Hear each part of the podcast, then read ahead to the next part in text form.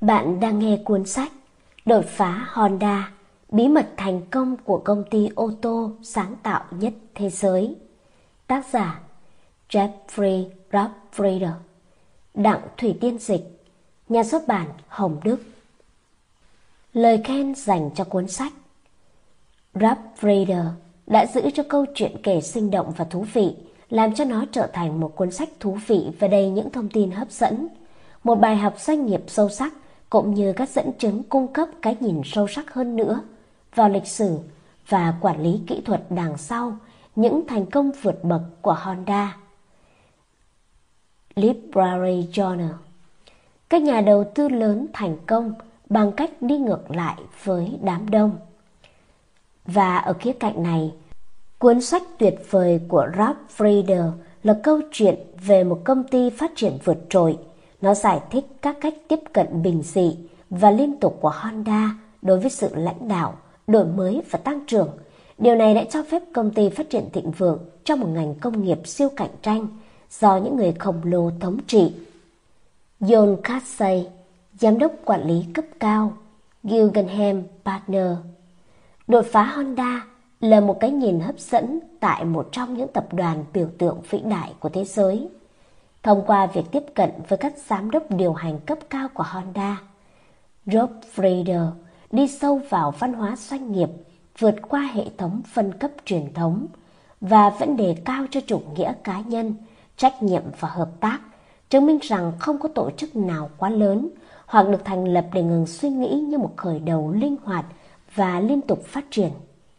Kay Ferrogi, tác giả cuốn sách bán chạy số 1 của New York Times, Ai chống lưng cho bạn và đừng bao giờ đi ăn một mình. Cuốn sách rất dễ đọc này tiết lộ chìa khóa thành công của Honda, một nền văn hóa cởi mở, đổi mới và cam kết không ngừng về chất lượng. Đó là một cuốn sách phải đọc cho bất cứ ai quan tâm đến tương lai của sản xuất. Super Calderi, tác giả của The Power of LEO và The Power of Six Sigma. Lời giới thiệu. Kể từ khi bản bìa cứng của sách Driving Honda được xuất bản tại Mỹ, Honda đã đạt được rất nhiều thành tựu, rất nhiều trong số đó đã được dự đoán hay viết chi tiết trong cuốn sách này.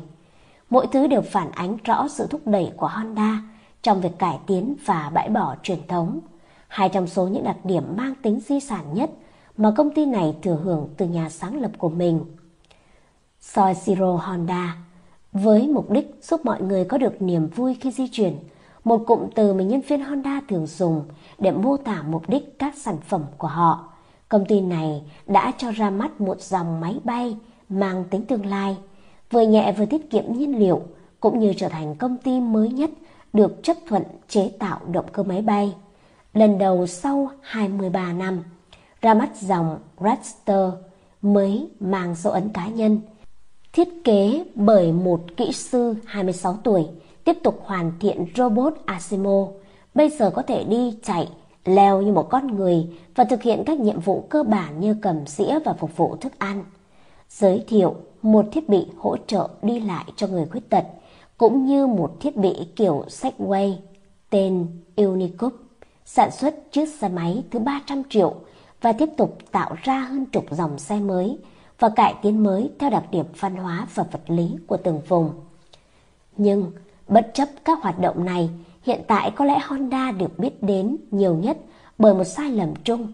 Trong năm qua, hơn 35 triệu xe được sản xuất trên toàn thế giới, hầu như bởi các nhà sản xuất Nhật Bản và Hoa Kỳ. Cả BMW đã bị thu hồi để thay túi khí được sản xuất bởi công ty Takata. Hầu hết những chiếc ô tô và xe tải này được chế tạo từ năm 2000 đến năm 2008. Tuy nhiên, cũng có một số khiếu nại về sự cố hỏng túi khí trong vài năm tiếp theo. Mặc dù có rất nhiều xe gặp vấn đề này, nhưng chỉ vài trăm vấn đề túi khí thật sự được báo cáo. Phần lớn bởi bộ phận này ít khi được dùng, chỉ khi có tai nạn xảy ra. Khi chúng gặp trục trặc, những chiếc túi khí của Takata phát nổ khi bung ra, văng vụn ra khắp xe, làm bị thương hoặc trong rất ít trường hợp khiến người dùng tử vong. Dù rất nhiều nhà sản xuất ô tô như Toyota và Nissan phải thu hồi hàng triệu chiếc xe, nhưng Honda chỉ phải thu lại khoảng 1/3. Tuy đợt thu hồi này đã đưa những khiếm khuyết về túi khí của Takata ra ánh sáng, đây cũng không phải là vấn đề mới. Tại Mỹ, Honda đã nhận được đơn khiếu nại đầu tiên về sự vỡ túi khí vào đầu năm 2008, và trong 5 năm tiếp theo là hơn 1.000 sự cố liên quan đến Takata. Trong khoảng thời gian này, Honda đã thông báo cho Cục Quản lý An toàn Giao thông xa lộ Hoa Kỳ, National Highway Traffic Safety Administrator, NHTSA, về những sự cố túi khí này, nhưng không thật sự khẩn cấp và chủ yếu thông qua các cách không chính thức, chứ không phải hệ thống báo cáo phi tính thông thường. Kết quả là Honda đã bị NHTSA phạt 70 triệu đô la vì không giải quyết vấn đề túi khí một cách hiệu quả. Chuyện này là một nỗi xấu hổ và cũng khá bất ngờ đối với Honda, đặc biệt là khi nhà sản xuất ô tô này vốn được nhiều người khen ngợi về chất lượng, độ bền, sự đáng tin cậy và xứng đáng với niềm tin ấy. Trên thực tế, tôi đã rất băn khoăn về đợt thu hồi và những sự việc xung quanh nó suốt một khoảng thời gian, tự hỏi liệu đó có phải là một tín hiệu nguy hiểm rằng Honda vốn không phải hình mẫu của một công ty đa quốc gia thành công mà tôi khắc họa trong Driving Honda. Nhưng càng khám phá vấn đề này, được giúp sức bởi các chuyên gia trong ngành công nghiệp 4 bánh và chuyên gia của Honda, đa phần tôi đã phỏng vấn cho cuốn sách này, tôi nhận ra rằng bất chấp sự nghiêm trọng của sự kiện Takata, phản ứng đáng chú ý của Honda đã một lần nữa cho thấy giá trị và nhiệt huyết, những thứ thuộc về văn hóa và nguyên tắc độc đáo của công ty này. Hơn nữa, vì Honda đang nổi lên vì kinh nghiệm này, với việc kinh doanh, danh tiếng và lòng nhiệt tình trong việc thử nghiệm ý tưởng và sản phẩm mới vẫn nguyên vẹn. Niềm tin rằng vai trò xã hội của họ là một chất xúc tác cho quá trình di chuyển của con người. Cách tiếp cận của công ty với cuộc khủng hoảng này thật sự xứng đáng được các tập đoàn lớn khác cạnh tranh. Mặt nổi bật nhất của cách Honda giải quyết vấn đề chính là cách công ty này biến chúng thành những nguyên tắc đầy giá trị để làm giải pháp cho sau này. Không còn xa lạ gì việc các công ty đang gặp rắc rối khác sẽ từ bỏ niềm tin vào nguyên tắc của mình, thường liên quan đến tính minh bạch và trách nhiệm, trong khi các nhà điều hành thì sẽ cố che đậy sai lầm, trốn chạy và đổ lỗi cho mọi người. Ví dụ, phản ứng gần đây của General Motors đối với những khuyết điểm chết người trong các công tắc đánh lửa cho xe nhỏ đã dẫn đến 75 ca tử vong, trở nên điển hình hơn. Nhà sản xuất ô tô đã biết vấn đề này từ hồi năm 2004. Nhưng khi các thư điện tử và tài liệu của công ty được đưa ra ánh sáng trong các vụ kiện tụng và điều tra, các nhà điều hành của GM đã cố tình che giấu hiểu biết của mình về những sai sót này và hầu như không có cố gắng sửa đổi. Ngược lại, cả các cơ quan liên bang lẫn điều tra viên và luật sư đều không thể tìm ra bất kỳ bằng chứng hay dấu hiệu nào cho thấy Honda đang cố giấu các vụ rò rỉ túi khí. Thay vào đó, Honda mang tiếng xấu về quy trình báo cáo sự cố không phù hợp, chứ không phải vì cố tình hạ thấp hay chôn vùi các khiếu nại và tai nạn của khách hàng. Như đã nói trong chương 5, Honda là một trong số ít doanh nghiệp mà văn hóa công ty không chỉ là một loạt các ý tưởng tự do có thể bị bác bỏ khi trở nên bất tiện hay ít hấp dẫn hơn. Sau vụ thu hồi, Honda về cơ bản đã được dẫn dắt bởi thái độ coi trọng giá trị và cả sự cần thiết của lỗi lầm. Ông viết, thành công chỉ là 1% trong công việc của bạn. Phần còn lại là cách bạn dũng cảm vượt qua trở ngại. Nếu bạn không e ngại chướng ngại vật, thành công sẽ tự tìm đến. Bằng cách xem các lỗi hệ thống dẫn đến sự cố túi khí là một bài học khó tránh, Honda đã không cố phòng thủ một cách thiếu suy nghĩ hay xảo trá, hai mặt. Thay vào đó, công ty này nhấn mạnh rằng đây chính là cơ hội để liên tục cải tiến. Tại các phiên điều trần công khai trước Quốc hội và các cuộc họp báo, các nhà điều hành của Honda sẵn sàng nhận trách nhiệm một cách bất ngờ mà không hề đổ lỗi cho Takata vì đã không tuân thủ trách nhiệm, bao gồm sự kém chất lượng của phụ tùng lẫn không thông báo đầy đủ cho NHTSA và khách hàng về sự cố rò rỉ túi khí. Giám đốc điều hành Takanobu Aito nói rằng đã có những xử lý sai lầm và hứa rằng công ty sẽ sửa chữa sai lầm, không để sự việc đáng xấu hổ này xảy ra một lần nào nữa. Để thực hiện cam kết này, Honda đã áp dụng hai nghiên cứu, cả ba nguyên tắc hoạt động đã tạo nên văn hóa độc đáo của công ty này. Để bắt đầu, Honda chấp nhận nghịch lý thông qua Quài Gaya, những cuộc họp trên toàn công ty, nơi các nhân viên với mọi cấp bậc, từ nhân viên điều hành đến bán hàng, từ bộ phận lắp ráp đến kỹ thuật và cả bảo trì, đưa ra ý kiến về ý tưởng và sai lầm của Honda, cũng như cách giải quyết. Các phiên họp thẳng thắn này đã dẫn đến một góc nhìn thú vị về văn hóa công ty và cách áp dụng toàn diện của nhân viên đối với nguyên tắc của công ty. Khi một tổ chức nhỏ trở nên lớn mạnh, luôn có một sự ăn mòn vô hình đối với những nguyên lý vốn đã lèo lái doanh nghiệp. Từ khi khởi nghiệp, dù ngoài miệng thì vẫn tuân theo, đến cuối cùng, chính sự quan liêu từ từ ấy sẽ gây hại tới công ty, vận hành linh hoạt và khả năng sáng tạo của nhân viên. Những thứ vốn tượng trưng cho những công ty đang trên đà thành công, họ đã tự hào vì việc có thể thích ứng với kết quả này nhờ vào dấu ấn của Soichiro trong công ty, đặc trưng về sự ám ảnh đối với phân quyền tổ chức, giữ vững bằng trách nhiệm của mỗi nhân viên đối với thành công của công ty. Nói cách khác, một lỗi cá nhân cũng được xem là lỗi của cả hệ thống, và mỗi người trong công ty đều phải chịu trách nhiệm vì đã để nó xảy ra. Trong suốt quá trình Wagaza Kakata, rõ ràng các niềm tin đó rằng trách nhiệm giải trình từ nhỏ đến lớn, từ trên xuống dưới vẫn còn tồn tại ở một doanh nghiệp lâu đời, là quá lạc quan, hoặc ít nhất Honda đã học được rằng phần văn hóa này không thể tự nhiên tồn tại mà không cần nỗ lực liên tục để duy trì nó. Trong bối cảnh của sự cố túi khí, những thiếu sót của hệ thống báo cáo được những người làm ra nó nhận biết một cách rõ ràng. Nhưng những điểm yếu này không đủ nghiêm trọng để được giải quyết ngay lập tức. Tương tự, những khiếu nại cá nhân về lỗi túi khí cũng có vẻ quá nhỏ nhặt và đơn lẻ để nhận được nhiều cân nhắc lập tức. Thái độ thờ ơ này chính xác là thứ Soichiro hy vọng có thể dẹp đi ở công ty của ông, khi ông thường xuyên giận dữ nói rằng trong sản phẩm của Honda không được xem nhẹ bất kỳ chi tiết nào. Không có Wagaza, nơi mọi nhân viên đều bình đẳng và mọi cuộc tranh luận đều đáng được phản hồi, thì sự cần thiết của việc tập trung lại vào gốc rễ và tái giải quyết vấn đề này, một phần của văn hóa Honda, cũng là điều đã khiến Honda trở thành một công ty đa quốc gia thành công, đã bị tan biến trong làn sương mù của vụ bê bối Takata. Cùng với Wagaza, Honda đã giải quyết được câu đố Takata bằng cách kiểm tra liệu bản thân đã thực hiện Seigen Suji một cách đúng đắn trong mối quan hệ với bên sản xuất túi khí, nghĩa là liệu bản thân đã thực hiện được 3 điều thực tế: địa điểm thật, việc thật, kiến thức thật, để đảm bảo các sản phẩm và quy trình của Takata đạt được chất lượng cao nhất. Theo như vài chi tiết trong chương 8, Honda có một chương trình giám sát các hoạt động của nhà cung cấp một cách mật thiết và nghiêm ngặt, đồng thời đòi hỏi những cải tiến hàng năm về chất lượng và sản phẩm. Chính sách này đã được thực hiện trong nhiều thập kỷ và dẫn đến một mối quan hệ khác thường giữa Honda và các nhà cung cấp, khi mà Honda về cơ bản đã uốn nắn các đối tác cung cấp phụ tùng của mình, từ hình ảnh, hợp nhất văn hóa cho đến các hoạt động vận hành, để tạo ra mối quan hệ hợp tác thật sự. Cách làm này thất bại trong trường hợp Takata vì hai lý do. Takata được biết với mức độ an toàn xuất sắc, kỷ lục trong toàn ngành công nghiệp ô tô, và sản phẩm của Takata được xem là quá mang tính độc quyền và phức tạp.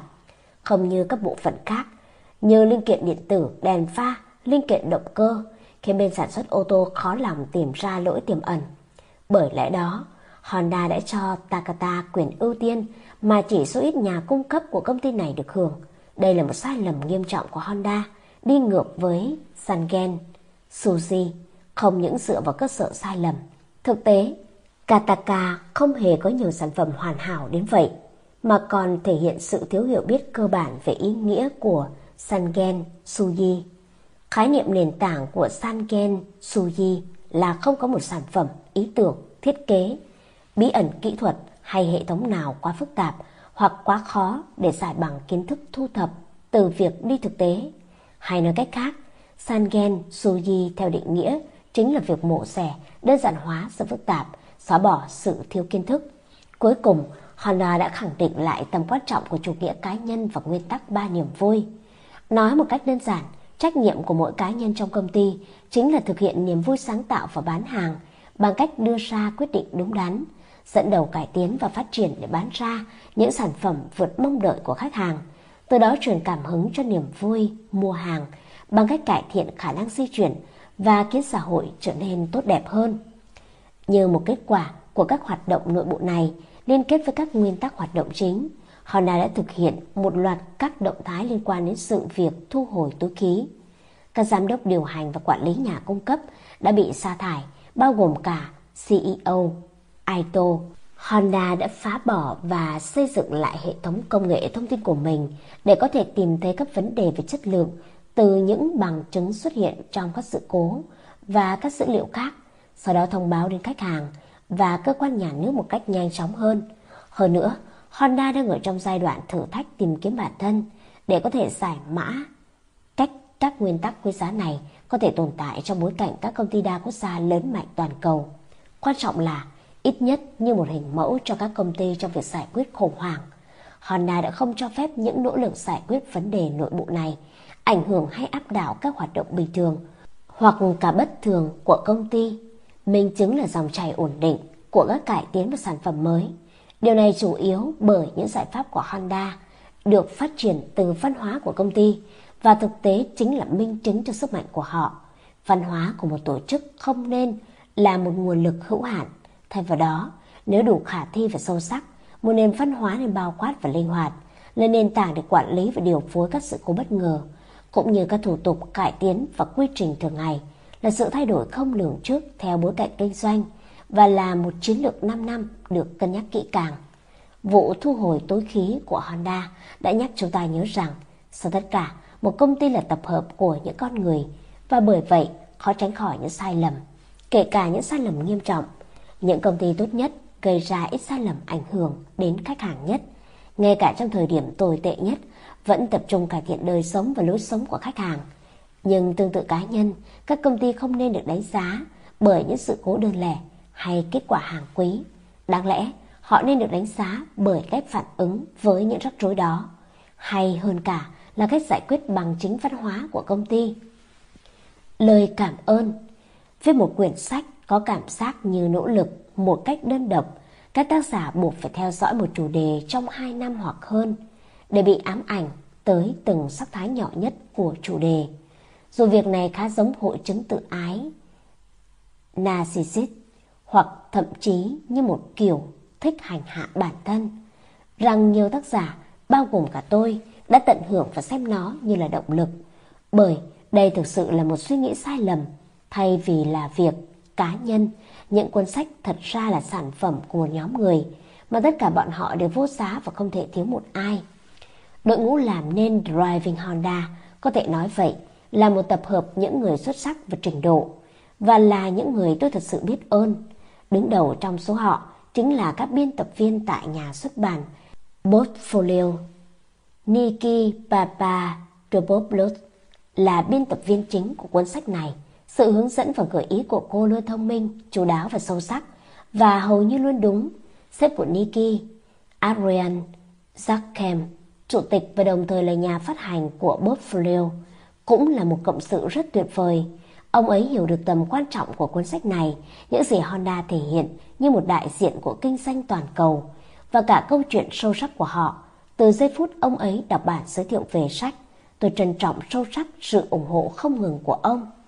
Khi tôi bắt đầu viết bản giới thiệu sách Driving Honda, người đại diện của tôi là Kaylee của ICM Partner.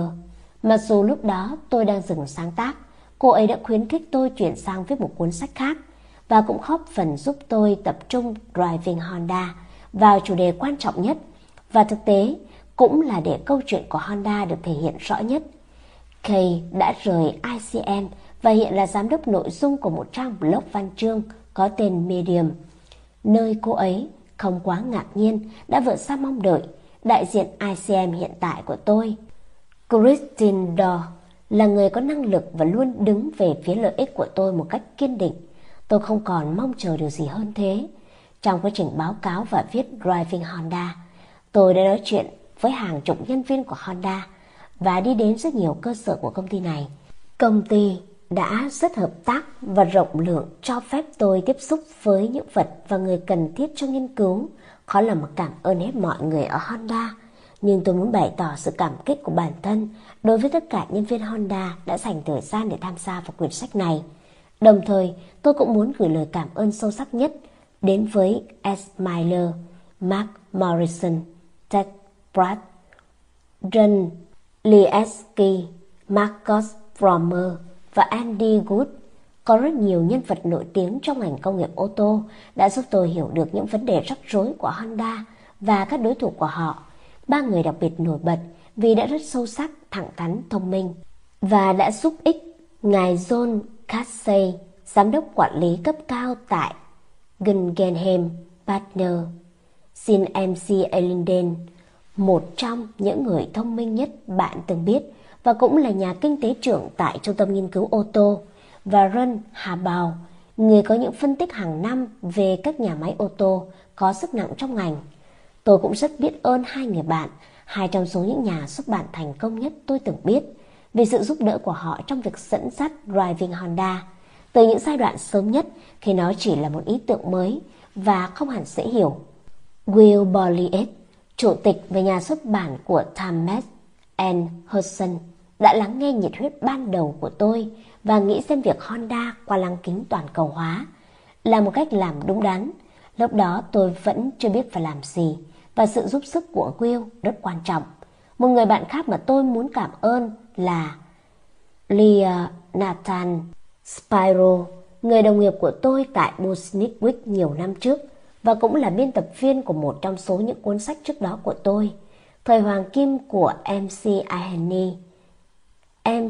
Ahene gồm Lee hiện tại đang điều hành công ty văn học và tư vấn sách của riêng cô ấy, Driveside Creative Management.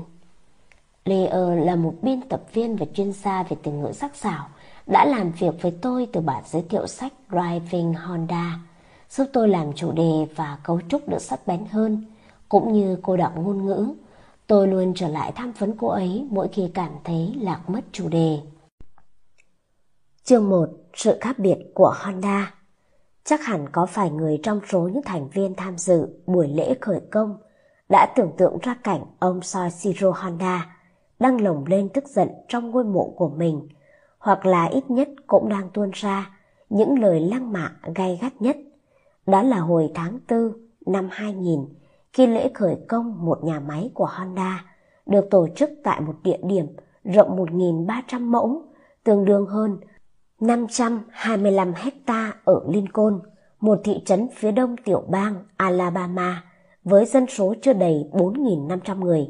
Trước đó một năm, Honda cũng tuyên bố sẽ khánh thành nhà máy của công ty ở khu vực miền nam nước Mỹ, tại ngôi làng nhỏ bé này, bởi Honda đã từng làm nên lịch sử vào năm 1982 với tư cách là nhà sản xuất ô tô Nhật Bản đầu tiên có mặt tại Mỹ bằng việc mở một nhà máy sản xuất ô tô tại Marysville, tiểu bang Ohio, và nguồn tin Honda tiếp tục xâm lấn thị trường Alabama đã chiếm trọn những tin tức tiêu điểm trên phạm vi toàn thế giới.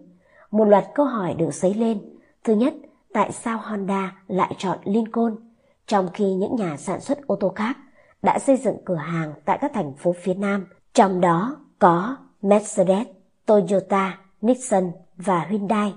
Họ đều chọn các thị trấn lớn như Smyrna, Tennessee, gồm cả Huntsville, Montgomery và Tuscaloosa của Alabama.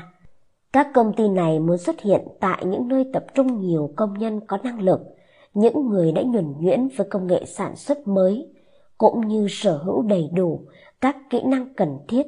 Hơn nữa, những nơi như thế mới có những nhà hàng và khách sạn chất lượng cao để làm nơi tiếp đón cho những chuyến viếng thăm của các vị giám đốc điều hành. Đi ngược lại với xu thế, Honda đã chọn Lincoln bởi nơi này có những thứ mà Honda đang cần nhất: vắng vẻ, không có ánh đèn chiếu rọi như các thành phố lớn và không phiền nhiễu.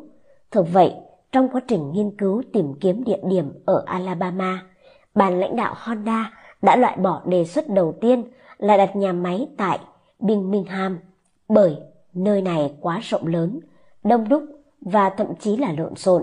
họ thông báo tới các quan chức phụ trách phát triển công nghiệp của Alabama rằng họ muốn một địa điểm để có thể làm việc một cách thầm lặng và ít bị chú ý. Với những tiêu chí đó, Lincoln là một lựa chọn hoàn hảo. Trước khi Honda đổ bộ, đây là một vùng đất hoang tàn, bị nông dân và các nhà máy quốc phòng bỏ lại, và đơn giản chỉ là một trạm dừng chân trên đường E20.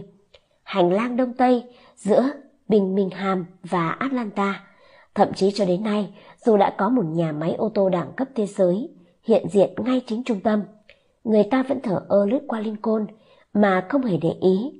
Trên đường chỉ có một vài cửa hàng đồ ăn nhanh như Waffle House, Taco Bell, Burger King và mấy nhà nghỉ nhượng quyền như Days Inn, Econo Lodge.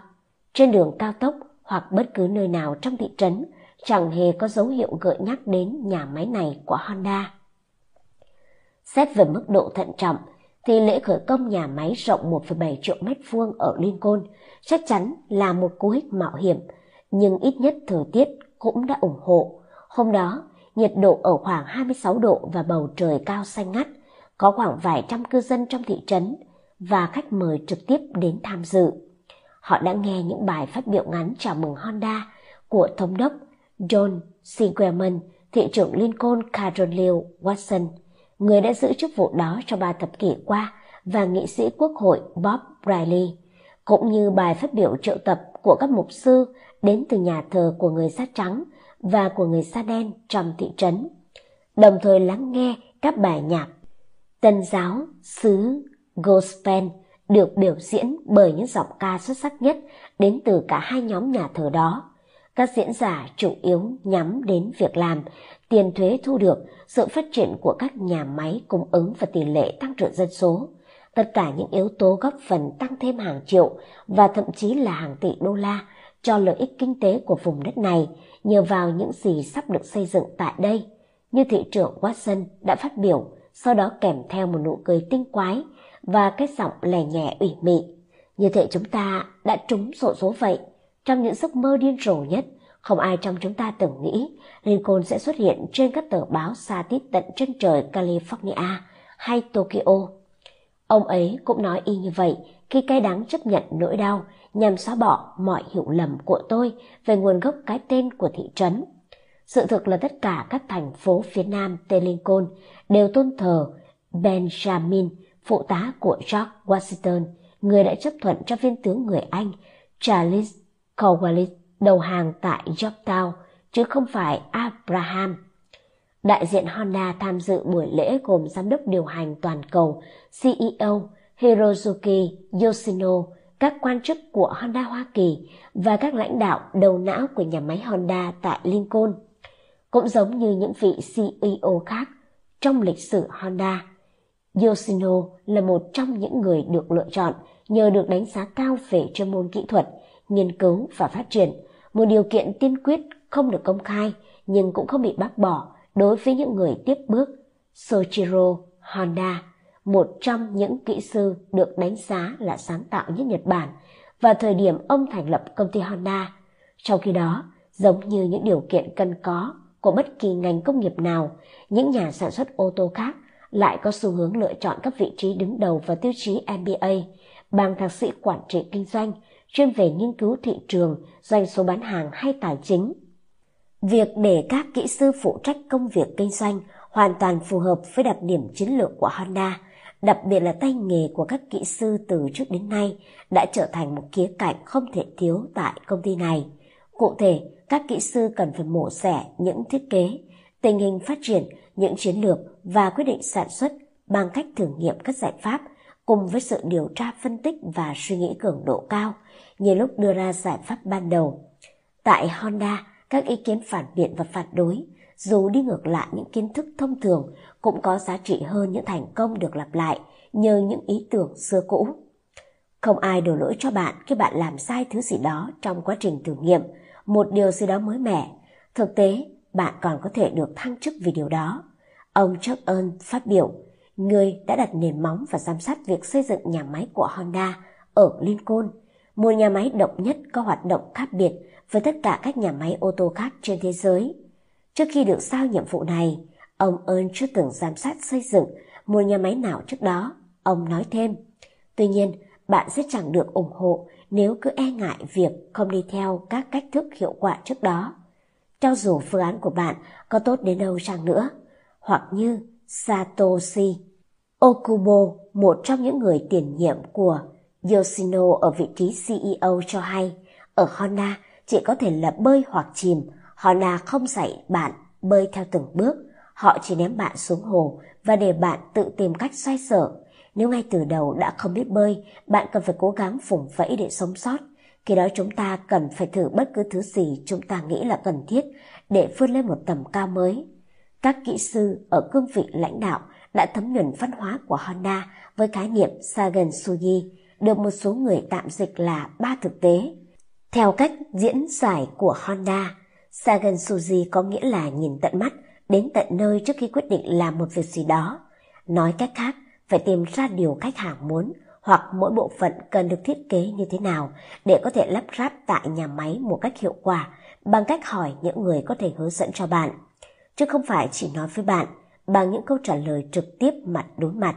Gần như không có điều gì liên quan đến DNA không chính thống của Honda mà không được thể hiện qua chủ nghĩa cá nhân và khao khát tìm tòi thông qua tháo gỡ, tái kết nối kiến thức và thông tin, thứ định ra nguyên tắc kỹ thuật tốt nhất. Tuy nhiên, có một bất lợi của việc này, đó là nhìn chung các CEO đi lên từ kỹ sư không phải là những diễn giả truyền cảm hứng hay động lực cho đám đông. Đó là vị trí mà nếu có khả năng bán hàng truyền thống hoặc sở hữu nền tảng tiếp thị, nơi kỹ năng giao tiếp nhất thiết phải được rèn luyện để thuyết phục mọi người mua sản phẩm của bạn, thì sẽ trở thành một lợi thế khác biệt. Về khía cạnh này, tại Lincoln, CEO Yoshino cũng không thoát ra được chuẩn mực đó. Dù khá sôi nổi và hoạt bát trong các nhóm nhỏ, nhưng tại buổi lễ động thổ, Yoshino lại tỏ ra bối rối, ngập ngừng, và vì thế bài phát biểu của ông có chút lóng ngóng vụng về. Một số người tham dự đã không thể nghe thấy tiếng ông phát biểu khi có gió từ cánh đồng thổi vào nơi họ đứng, nhưng những người có thể nghe thấy đều chỉ nhận được một chủ đề lặp đi lặp lại. Honda đã thành công bởi chúng tôi là một công ty luôn ưu tiên tập trung làm tốt một việc, đó là tạo ra động cơ bền bỉ cho ô tô, xe máy và đối với các máy móc chạy bằng điện như máy cắt cỏ, máy phát điện, máy gạt tuyết và máy cắt cỏ. Honda đã không ngừng làm việc để hoàn thiện kỹ năng cốt lõi này. Ông Yoshino cũng chỉ ra rằng nhà máy tại Lincoln sẽ hoàn toàn khác biệt bởi Honda sẽ chế tạo cả xe hơi và động cơ ở đây. Hầu hết các nhà sản xuất ô tô khác thậm chí còn không sản xuất phần lớn số động cơ của công ty họ, và thực tế là không ai trong số họ kết hợp chặt kẽ giữa khâu phát triển động cơ và quá trình sản xuất giống như Honda để đảm bảo các quyết định thiết kế ô tô được cân nhắc một cách đồng bộ. Ông nói thêm, nhờ có các sản phẩm đó, tức là động cơ, chúng tôi có hơn 10 triệu khách hàng mỗi năm. Đó là lý do hiện nay chúng tôi đang là nhà sản xuất động cơ lớn nhất trên thế giới. Động cơ V6 mà chúng tôi phát triển ở Lincoln sẽ mang đến thêm một ý nghĩa khác nữa cho khẩu hiệu Powered by Honda, truyền sức mạnh bởi Honda.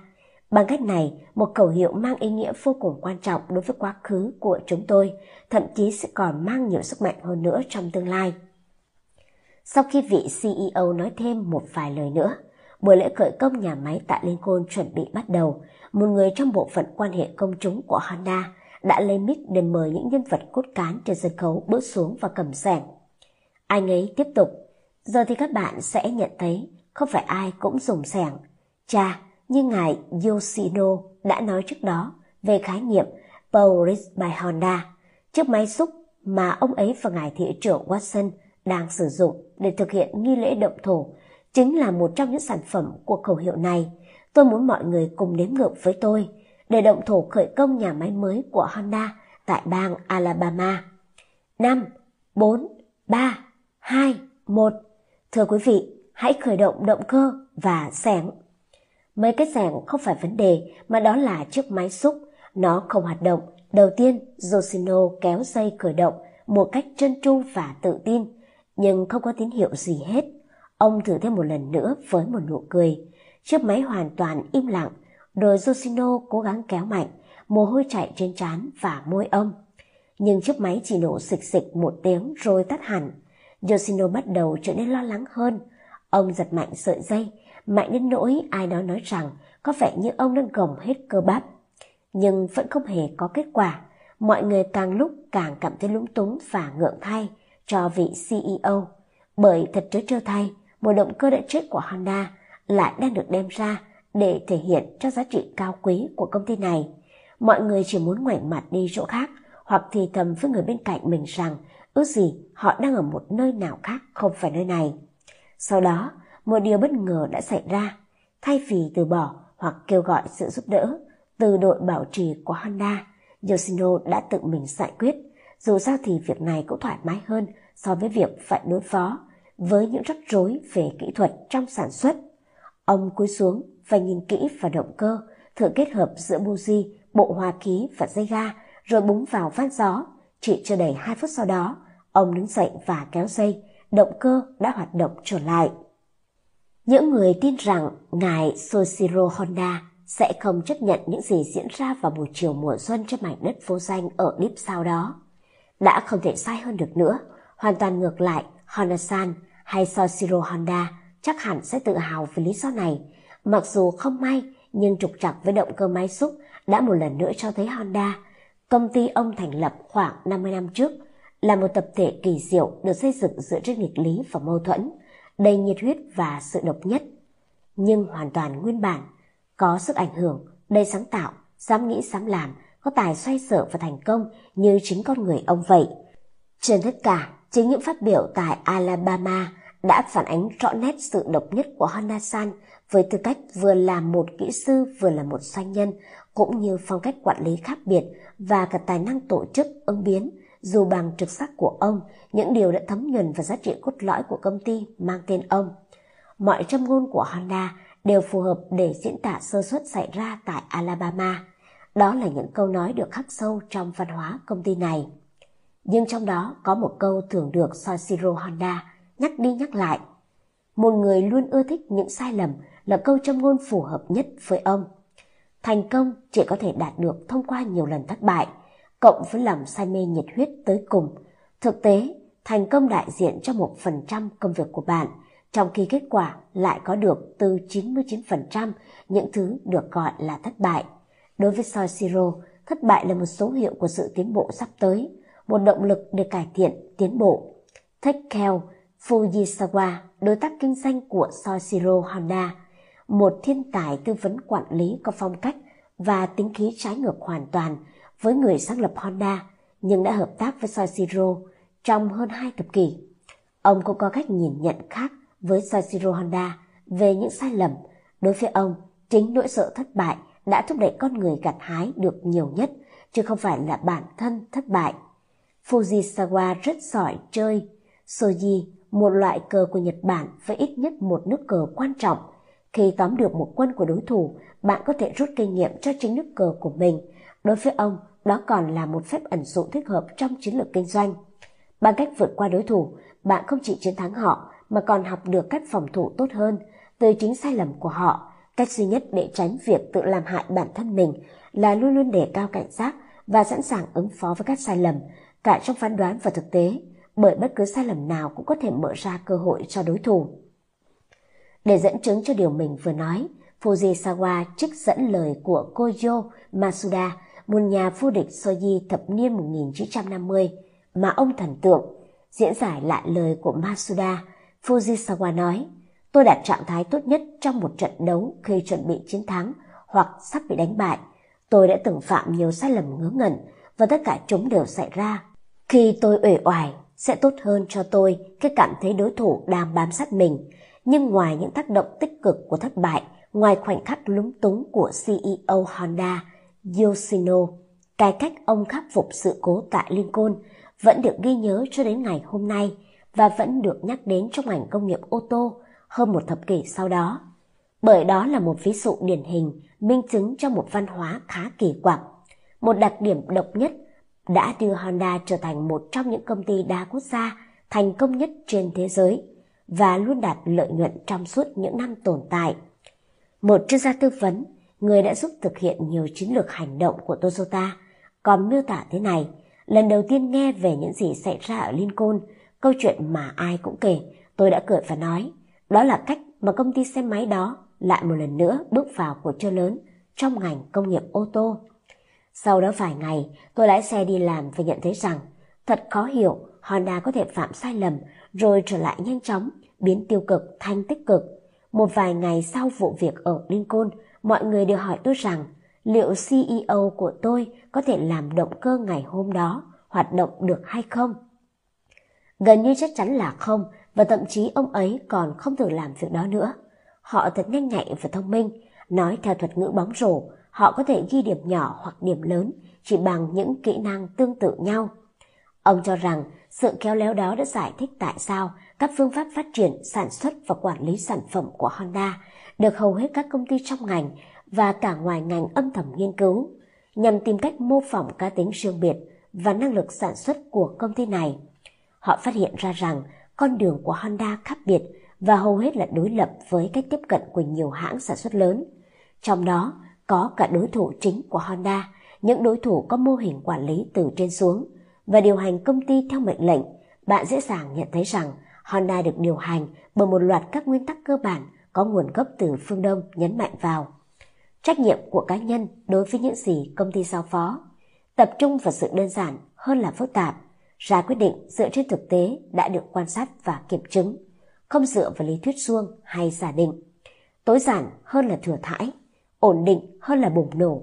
Các bộ phận thiết kế, phát triển và sản xuất dù có quyền tự quyết và được thành lập cho từng nhiệm vụ riêng, nhưng lại liên tục chịu trách nhiệm trước các bộ phận khác, không ngừng thay đổi, không ngừng đặt câu hỏi về những gì vẫn luôn được cho là đúng đắn, đặt ra những mục tiêu rõ ràng cho nhân viên và nhà cung cấp. Đồng thời công ty luôn tham gia tích cực vào việc giúp họ đạt được các mục tiêu đó, học hỏi từ nền móng sẵn có để xây dựng những gì Honda gọi là bước nhảy cải tiến trong hiện tại. Bằng cách tuân theo các nguyên lý chiến lược được xem như chiếc xương sống của nền văn hóa khác biệt tại Honda. Trong đó có nhiều nguyên lý đã được Soichiro Honda áp dụng hay ít nhất là phỏng theo. Nhà sản xuất ô tô này đã duy trì sự linh hoạt cho mỗi dự án khởi nghiệp, ngay cả khi họ đã trở thành công ty ô tô lớn thứ hai của Nhật Bản, sản xuất một số dòng xe hơi nổi tiếng và bán chạy nhất tại Mỹ và trên khắp thế giới.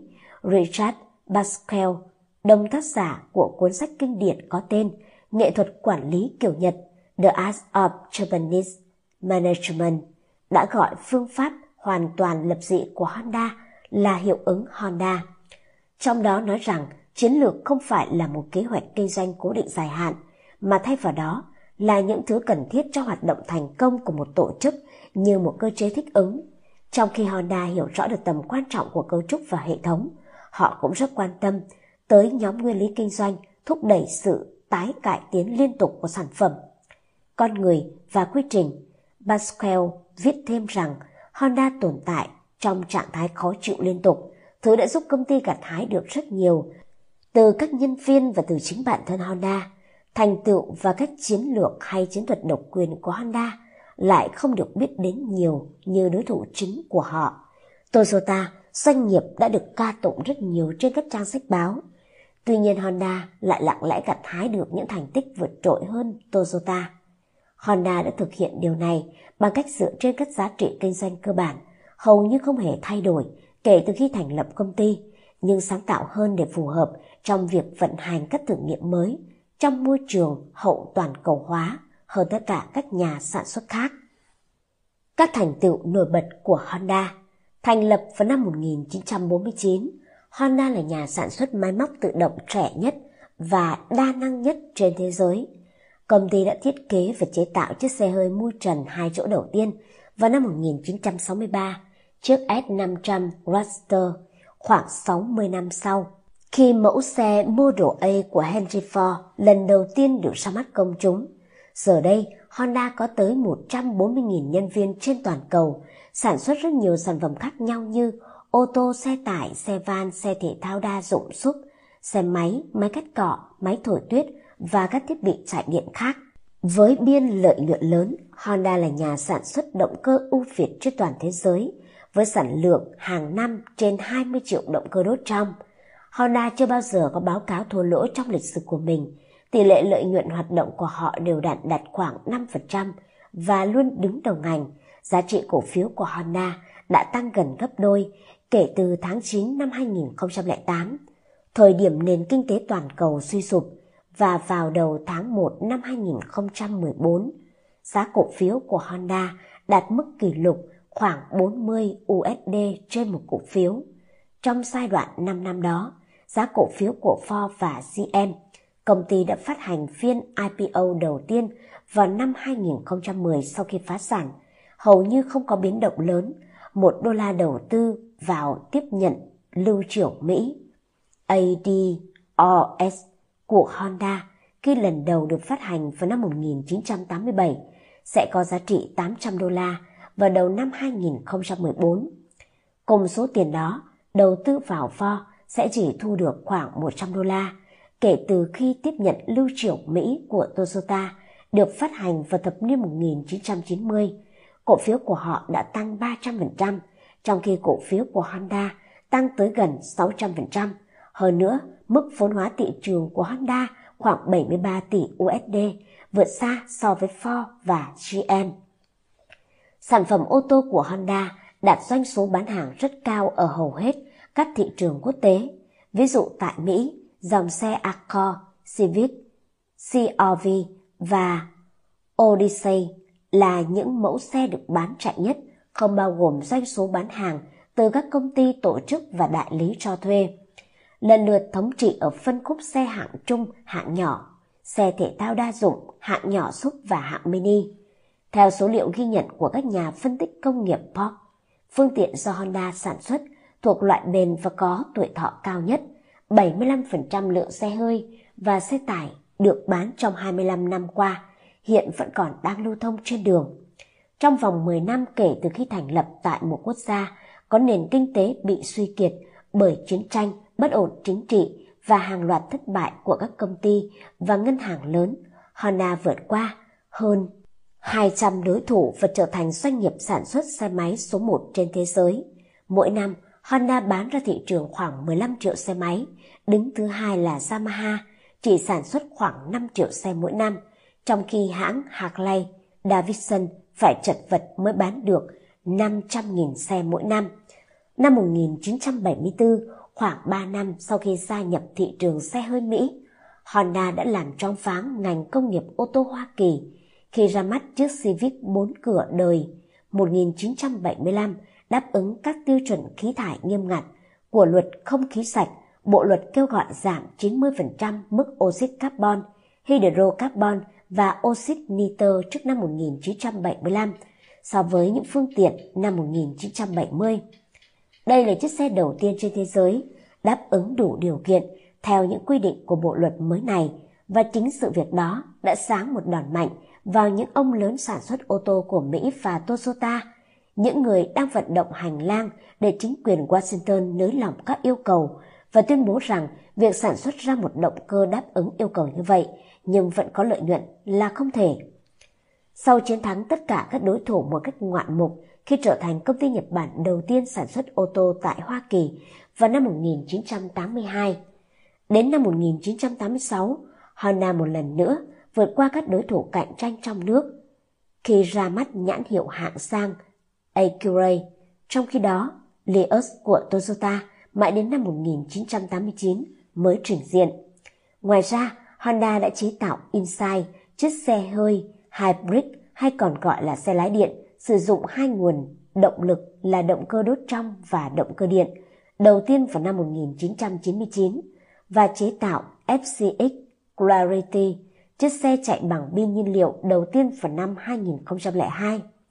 Thực tế, bộ phận nghiên cứu và phát triển của Honda, những người có nhiệm vụ nghiên cứu chuyển động của con người, đã thiết kế một robot có tên là ASIMO, Advanced Step in Innovative Mobility, bước tiến vượt bậc về chuyển động cải tiến, có thể leo cầu thang, chạy và làm theo chỉ dẫn bằng lời nói.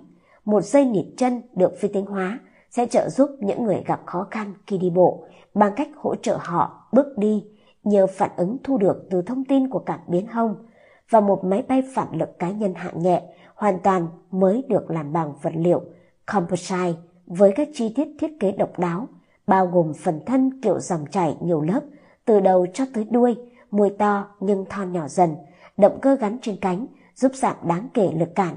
Tính theo phần trăm doanh thu, Honda chi khá mạnh cho công tác nghiên cứu và phát triển, hơn bất kỳ nhà sản xuất ô tô nào khác. Về hiệu suất công nghiệp, Honda vượt mặt toàn bộ những doanh nghiệp còn lại của ngành ô tô trong hầu hết các điểm chuẩn quan trọng. Nhà máy vận hành trên 90% công suất, thời gian sản xuất một chiếc xe hơi chỉ mất khoảng hơn 10 giờ đồng hồ. Không một nhà sản xuất xe hơi nào có thể tạo ra nhiều loại phương tiện khác nhau trên cùng một dây chuyền lắp ráp, mà hầu như không cần thời gian quay vòng giữa các mẫu khác nhau như Honda.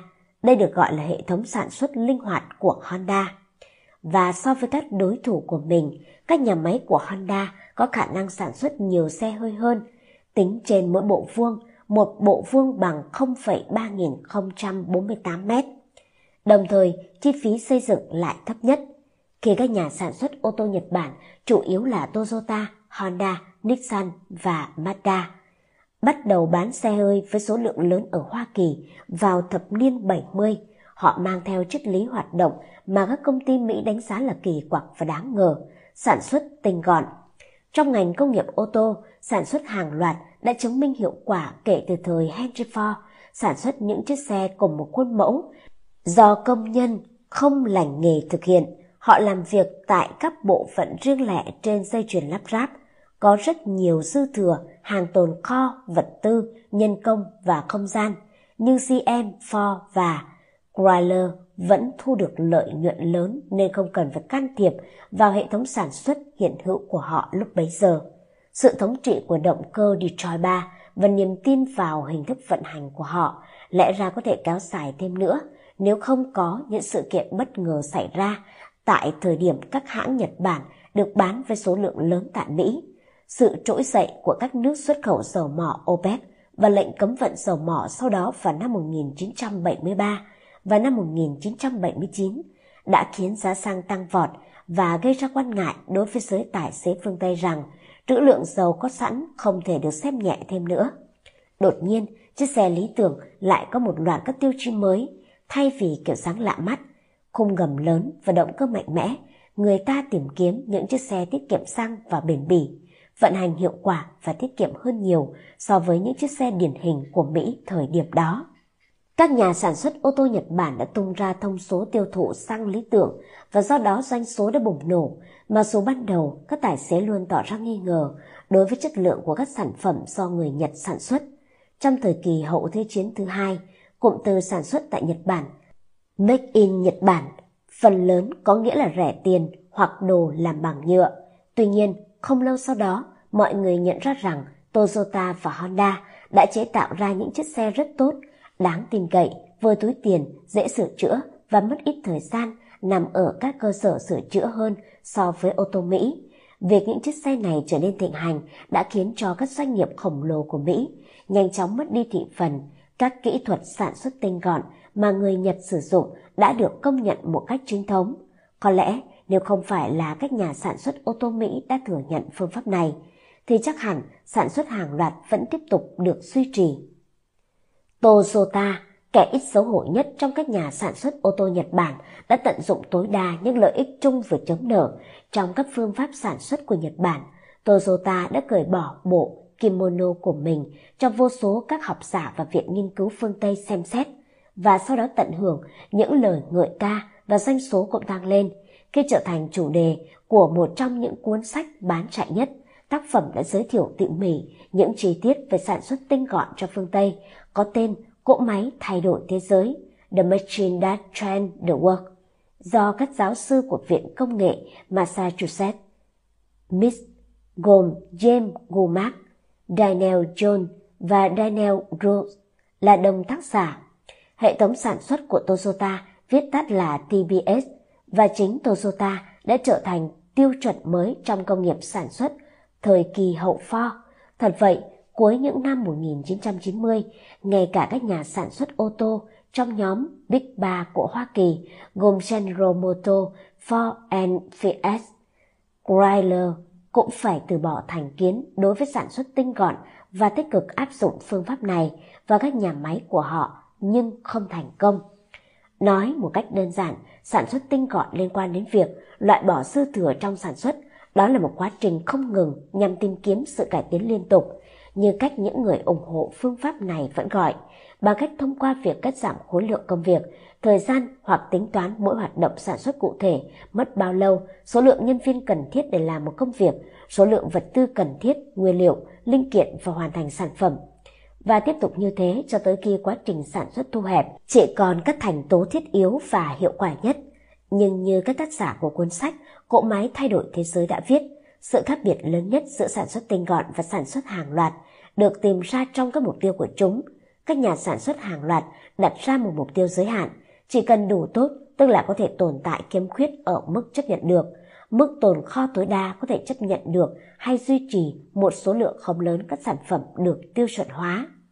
Trong khi đó, các nhà sản xuất theo phương pháp tinh gọn đặt tầm nhìn của họ vào sự hoàn hảo, cắt giảm chi phí liên tục, không xuất hiện lỗi kỹ thuật, không để hàng tồn kho và liên tục đa dạng hóa sản phẩm.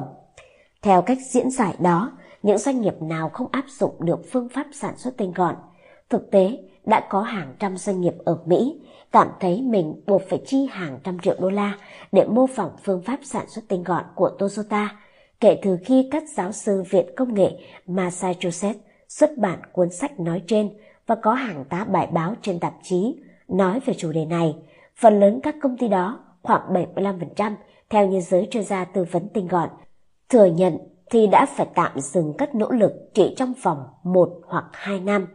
Những thất bại đó không phải là lý do để lên án cho kết quả sau khi áp dụng thử phương pháp sản xuất tinh gọn, mà là bằng chứng cho thấy khái niệm tinh gọn đã bị hiểu lầm ngay từ đầu.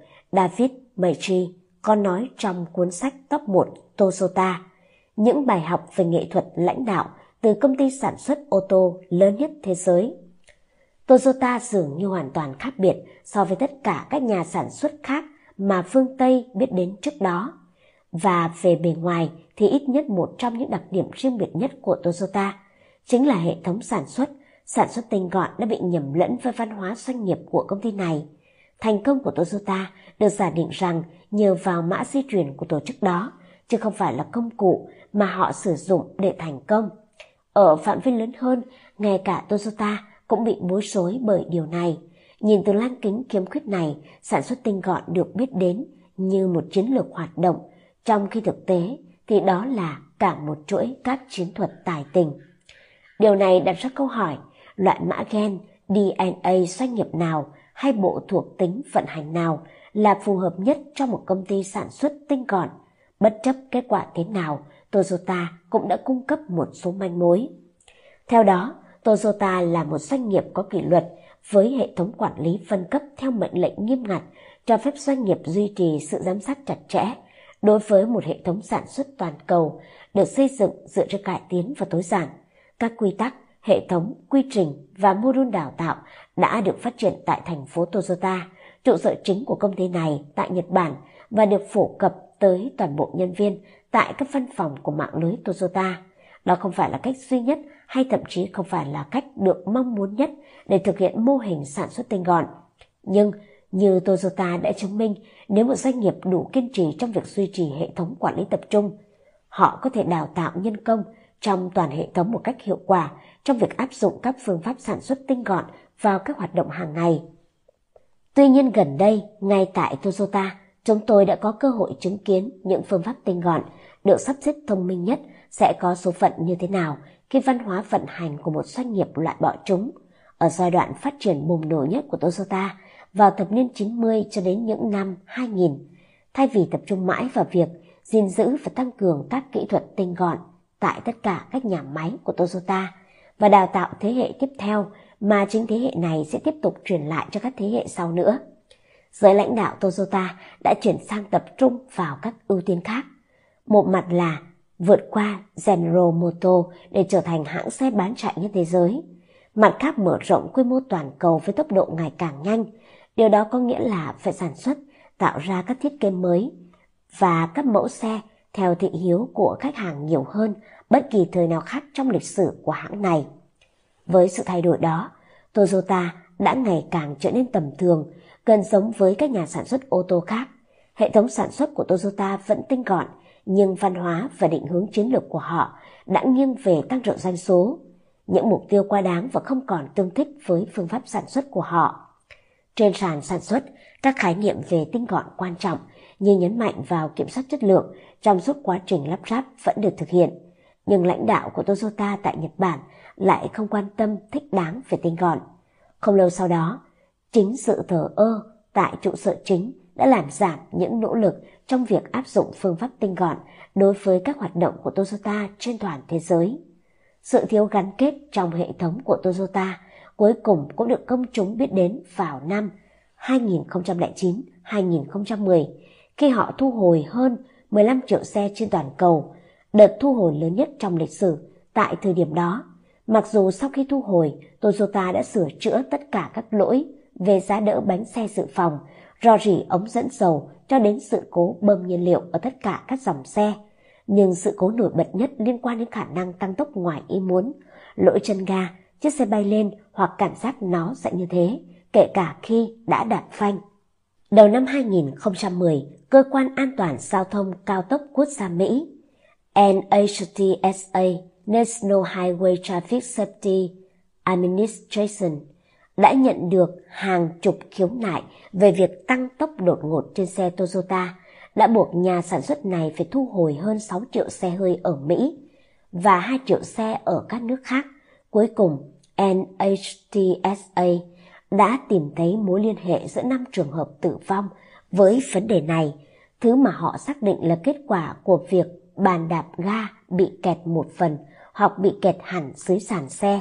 Ngoài ra, Toyota phải đối mặt với hàng trăm cái chết oan uổng và các vụ kiện chấn thương cá nhân liên quan đến những khiếm khuyết trên xe của họ.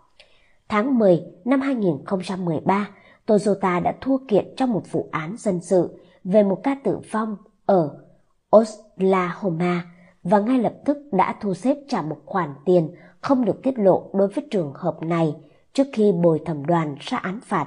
Giới báo chí cho biết, đến nay Toyota vẫn đang đàm phán để giải quyết dứt điểm vụ kiện này. Bà lãnh đạo của Toyota thừa nhận rằng những sai sót nội bộ của họ đã trực tiếp dẫn đến những vấn đề về chất lượng sản phẩm. Ông Akio Toyoda, một lãnh đạo của Toyota cho biết, trong vài năm vừa qua, Toyota đã nhanh chóng mở rộng hoạt động kinh doanh của mình. Thẳng thắn mà nói, tôi e rằng tốc độ phát triển của chúng tôi có thể quá nhanh. Ông còn bổ sung rằng các ưu tiên chồng chéo lên nhau và chúng tôi đã không thể dừng lại, không thể suy ngẫm và có những cải tiến nhiều như chúng tôi đã làm trước đó. Không có ngờ vực nào đối với sự chân thành trong lời tạ lỗi của Toyota, nhưng ông đã không nhận thức được đầy đủ sự rõ ràng và mức độ nguy hiểm của sự sai lệch giữa mục tiêu quản lý của công ty và khái niệm tinh gọn, thứ về cơ bản định ra hoạt động của Toyota. Một nhóm công nhân Toyota ở Mỹ đã nói với tôi rằng lỗi tăng tốc ngoài ý muốn trên những chiếc xe đó không phải là do các nhân viên kiểm soát chất lượng của Toyota không biết, mà là họ đã cố gắng thông báo cho cấp trên về vấn đề này nhưng đã bị cản trở. Họ đã nghe được những lời phàn nàn từ các tài xế Mỹ nhiều tháng trước khi có lệnh thu hồi, nhưng không ai chịu lắng nghe. Về lý thuyết, đây là điều cấm kỵ trong môi trường sản xuất tinh gọn, nơi mà người lao động dự đoán được lỗi và sẽ tạm dừng dây chuyền lắp ráp khi nhận thấy điều không ổn, đồng thời đưa ra giải pháp khắc phục khả thi cho các vấn đề có thể đe dọa đến chất lượng sản phẩm. Từ đó họ vừa kiểm soát công việc của chính mình, vừa có trách nhiệm cho các hạng mục công việc được giao. Một công nhân kể rằng khi người ta bắt đầu phàn nàn về lỗi chân ga, chúng tôi đã đề cập có điều gì đó không ổn với bàn đạp ga, thì nhân viên giám sát đã nói với chúng tôi rằng cứ kệ đi, lãnh đạo bên Nhật không muốn nghe điều này, đừng nói quá nhiều về vấn đề đó nữa. Lập trường của người giám sát có thể không phải là kết quả của một mệnh lệnh trực tiếp đến từ thành phố Toyota. Tuy nhiên, nhiều nhân viên của Toyota tại Hoa Kỳ đã nhận được thông điệp về ưu tiên của ban lãnh đạo Toyota trong một biên bản ghi nhớ được ban hành trước đó vài năm. Dưới tiêu đề "Chiến thắng dành cho bộ phận an toàn của Toyota", các giám đốc điều hành của Toyota lấy làm hãnh diện về việc đã tiết kiệm được 100 triệu đô la không phải nhờ cải thiện chất lượng sản phẩm mà là nhờ vào việc đã thuyết phục được các nhà quản lý Hoa Kỳ đồng ý thu hồi số lượng ít hơn so với yêu cầu ban đầu các mẫu xe Camry và Liot có sàn bị lỗi. Ngoài ra, biên bản ghi nhớ cũng đề cập đến hàng triệu đô la mà Toyota tiết kiệm được thông qua việc vận động hành lang nhằm trì hoãn việc ban hành các quy định về an toàn và các quy định khác tại quốc gia này. Những khoản tiết kiệm này và nhiều khoản khác đã dường như trở nên vô nghĩa do vấn đề lỗi chân ga. Chính vì Toyota không kịp thời báo cáo về vấn đề lỗi tăng tốc, họ đã phải chịu khoản phạt lên tới 70 triệu đô la của chính phủ Hoa Kỳ. Tháng 3 năm 2014, Toyota đã giải quyết xong một cuộc điều tra hình sự của Bộ Tư pháp Hoa Kỳ về các hoạt động của mình với số tiền phạt là 1,2 tỷ đô la, mức phạt lớn nhất áp dụng đối với một công ty ô tô. Sự cố này đã cho thấy rõ các doanh nghiệp lớn bị cám dỗ đến thế nào khi sai lầm cho rằng các kỹ thuật sản xuất tinh gọn có thể đại diện cho văn hóa doanh nghiệp, rằng một chiến lược tinh gọn thành công nghiễm nhiên sẽ đem lại chất lượng sản phẩm và độ an toàn cao, dịch vụ khách hàng và mức độ trao đổi, tổ chức tốt cũng như tính minh bạch cao. Sự cám dỗ đó khiến nhiều công ty đa quốc gia phương Tây áp dụng phương pháp sản xuất tinh gọn trong vài thập kỷ qua, hy vọng rằng nó sẽ biến đổi một cách kỳ diệu các tổ chức cồng kềnh và kém hiệu quả thành các doanh nghiệp tốt hơn, có thể điều chỉnh những thay đổi nhanh chóng trong điều kiện thị trường toàn cầu. Tuy nhiên, họ đã phải thất vọng sau khi phát hiện ra rằng đặc tính tổ chức của họ không phù hợp với loại hình doanh nghiệp mà họ mong muốn. Trong trường hợp của Toyota, quan niệm sai lầm về phương pháp tinh gọn cuối cùng đã bị phá vỡ khi hệ tư tưởng quản lý của nhà sản xuất ô tô này không còn ưu tiên cải tiến liên tục và kiểm soát chất lượng. Khi chiến lược này ngày càng trở nên quyết liệt, lãnh đạo Toyota đã hiểu được rằng việc thực hiện các chiến thuật của phương pháp tinh gọn phải tiến hành song song với văn hóa của doanh nghiệp, nếu không sẽ không tạo ra kết quả gì hết. Mặc dù Honda chưa từng phạm phải sai lầm cho rằng văn hóa doanh nghiệp chỉ là phần thứ yếu đối với các công cụ và kỹ thuật được sử dụng ở doanh nghiệp này, nhưng họ vẫn thường bị lầm tưởng rằng mình có những đặc điểm giống với Toyota trong nguyên tắc hoạt động. Phần lớn là bởi giống như Toyota, Honda rất quyết liệt áp dụng các khái niệm tinh gọn như giảm dư thừa, quan tâm đến hiệu quả sản xuất tại các nhà máy, cung cấp linh kiện kịp thời và giảm thiểu sản phẩm lỗi. Tuy nhiên, Honda coi chính những yếu tố vượt trội đó là cái giá để vươn đến tầm cỡ mà các doanh nghiệp Nhật Bản đã chọn để sản xuất ô tô.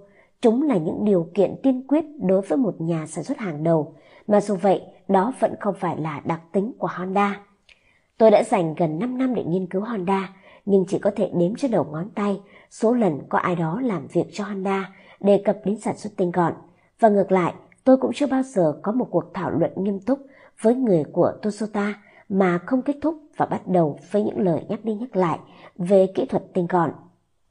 Theo nghĩa rộng nhất, điểm khác biệt lớn nhất giữa Honda và Toyota chính là mối quan hệ giữa trụ sở chính với các nhà máy và văn phòng của họ trên toàn thế giới.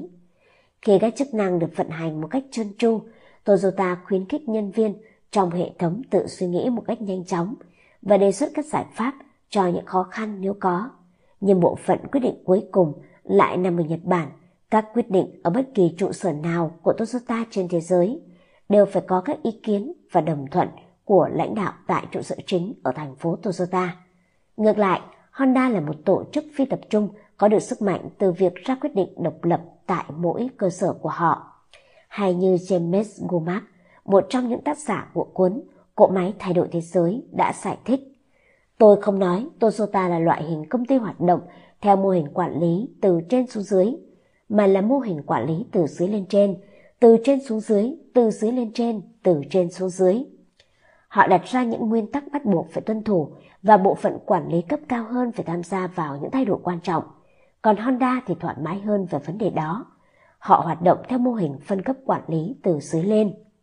Một minh họa cho thấy rõ sự khác biệt này giữa hai công ty chính là một cựu kỹ sư nhà máy của Toyota hiện đang làm việc cho Honda ở Lincoln. Khi làm việc cho Toyota, tôi được yêu cầu thiết lập một dây chuyền lắp ráp mới tại một nhà máy hiện có. Thật dễ dàng, các giám sát viên ở Nhật Bản đã đưa cho tôi bản thiết kế chi tiết và nói, đây là cách mà chúng ta phải làm, chỉ việc tuân thủ theo bảng thiết kế này. Sau đó vài năm tại Honda, tôi phải giám sát việc lắp đặt một dây chuyền tại nhà máy động cơ ở Lincoln. Trải nghiệm thật khác biệt. Hướng dẫn duy nhất tôi nhận được là đến nhà máy Anna ở tiểu bang Ohio, nghiên cứu cách họ làm, nói chuyện với công nhân và người quản lý ở đó về những gì họ thích và không thích, những gì họ sẽ sửa chữa và những gì họ sẽ không thay đổi về dây chuyền này, và sau đó tạo ra một cái tốt hơn ở Lincoln. Tôi đã làm như vậy, hiểu được những gì họ đã làm, rồi cải tiến chúng. Trong khi Toyota kết hợp với sản xuất tinh gọn một cách thuần túy, Honda lại nhận rõ một khía cạnh quan trọng khác, đó là một nhà sản xuất lớn hiện thân cho tinh thần của một doanh nghiệp nhỏ, tự chủ được thể hiện qua những đặc tính, đặt câu hỏi về niềm tin chung, đổi mới từ việc chấp nhận rủi ro và đánh giá lỗi, mở rộng đối thoại, kiểm soát tại chỗ và kiến thức tích lũy được là cầu nối mạng lưới Honda trên toàn cầu. Ngoài ra, Honda xem mỗi nhà máy là một mạng lưới uyển chuyển giữa các công cụ hỗ trợ và các hoạt động thực tiễn có thể đổi chỗ lẫn nhau, thay vì một loạt các hoạt động riêng biệt được sắp xếp hợp lý và tự động hóa để đáp ứng các tiêu chuẩn đã được xác định trước đó. Điều làm giảm đi nhiệt huyết sáng tạo hay cải tiến của công nhân làm việc trực tiếp tại nhà máy. Điều đáng nói là Honda có các nhà máy ít tự động hóa nhất trong số các nhà sản xuất ô tô, nhưng họ lại có biên lợi nhuận cao nhất. Chính những đặc điểm này và cái cách mà Honda vận dụng chúng đã gây ấn tượng sâu sắc, bởi chúng chưa từng được đánh giá rộng rãi nhưng lại tạo ra một khung văn hóa giá trị cho các công ty đa quốc gia vốn đang phải đối đầu với những thách thức để duy trì sự hoàn hảo, giá trị doanh nghiệp, nội địa hóa và các cải tiến liên tục trong thiết kế, phát triển, kỹ thuật và sản phẩm trên khắp mạng lưới trải rộng, các nhà máy và trung tâm nghiên cứu và phát triển. Chắc chắn Honda cũng mắc những sai lầm, ví dụ con đường thâm nhập vào thị trường Trung Quốc mà Honda là người tiên phong trong các doanh nghiệp Nhật Bản đã gặp phải nhiều chông gai, đối với bất kỳ công ty đa quốc gia nào cũng thế. Dù Honda dường như sắp đạt được thành công, thì một trận sóng thần kinh hoàng xảy ra vào năm 2011 đã khiến công ty lâm vào tình trạng thiếu hụt đúng giá trị quan trọng nhất. Nhưng nhờ có văn hóa doanh nghiệp được thu gọn một cách độc đáo, Honda đã khéo léo sử dụng chính những thất bại ấy làm phương tiện cho những cải tiến không ngừng. Giá trị của mô hình công nghiệp vô song và vô cùng sáng tạo của Honda thời gian gần đây đã trở nên quan trọng hơn khi bối cảnh ngành sản xuất của thế giới ngày càng trở nên hỗn loạn.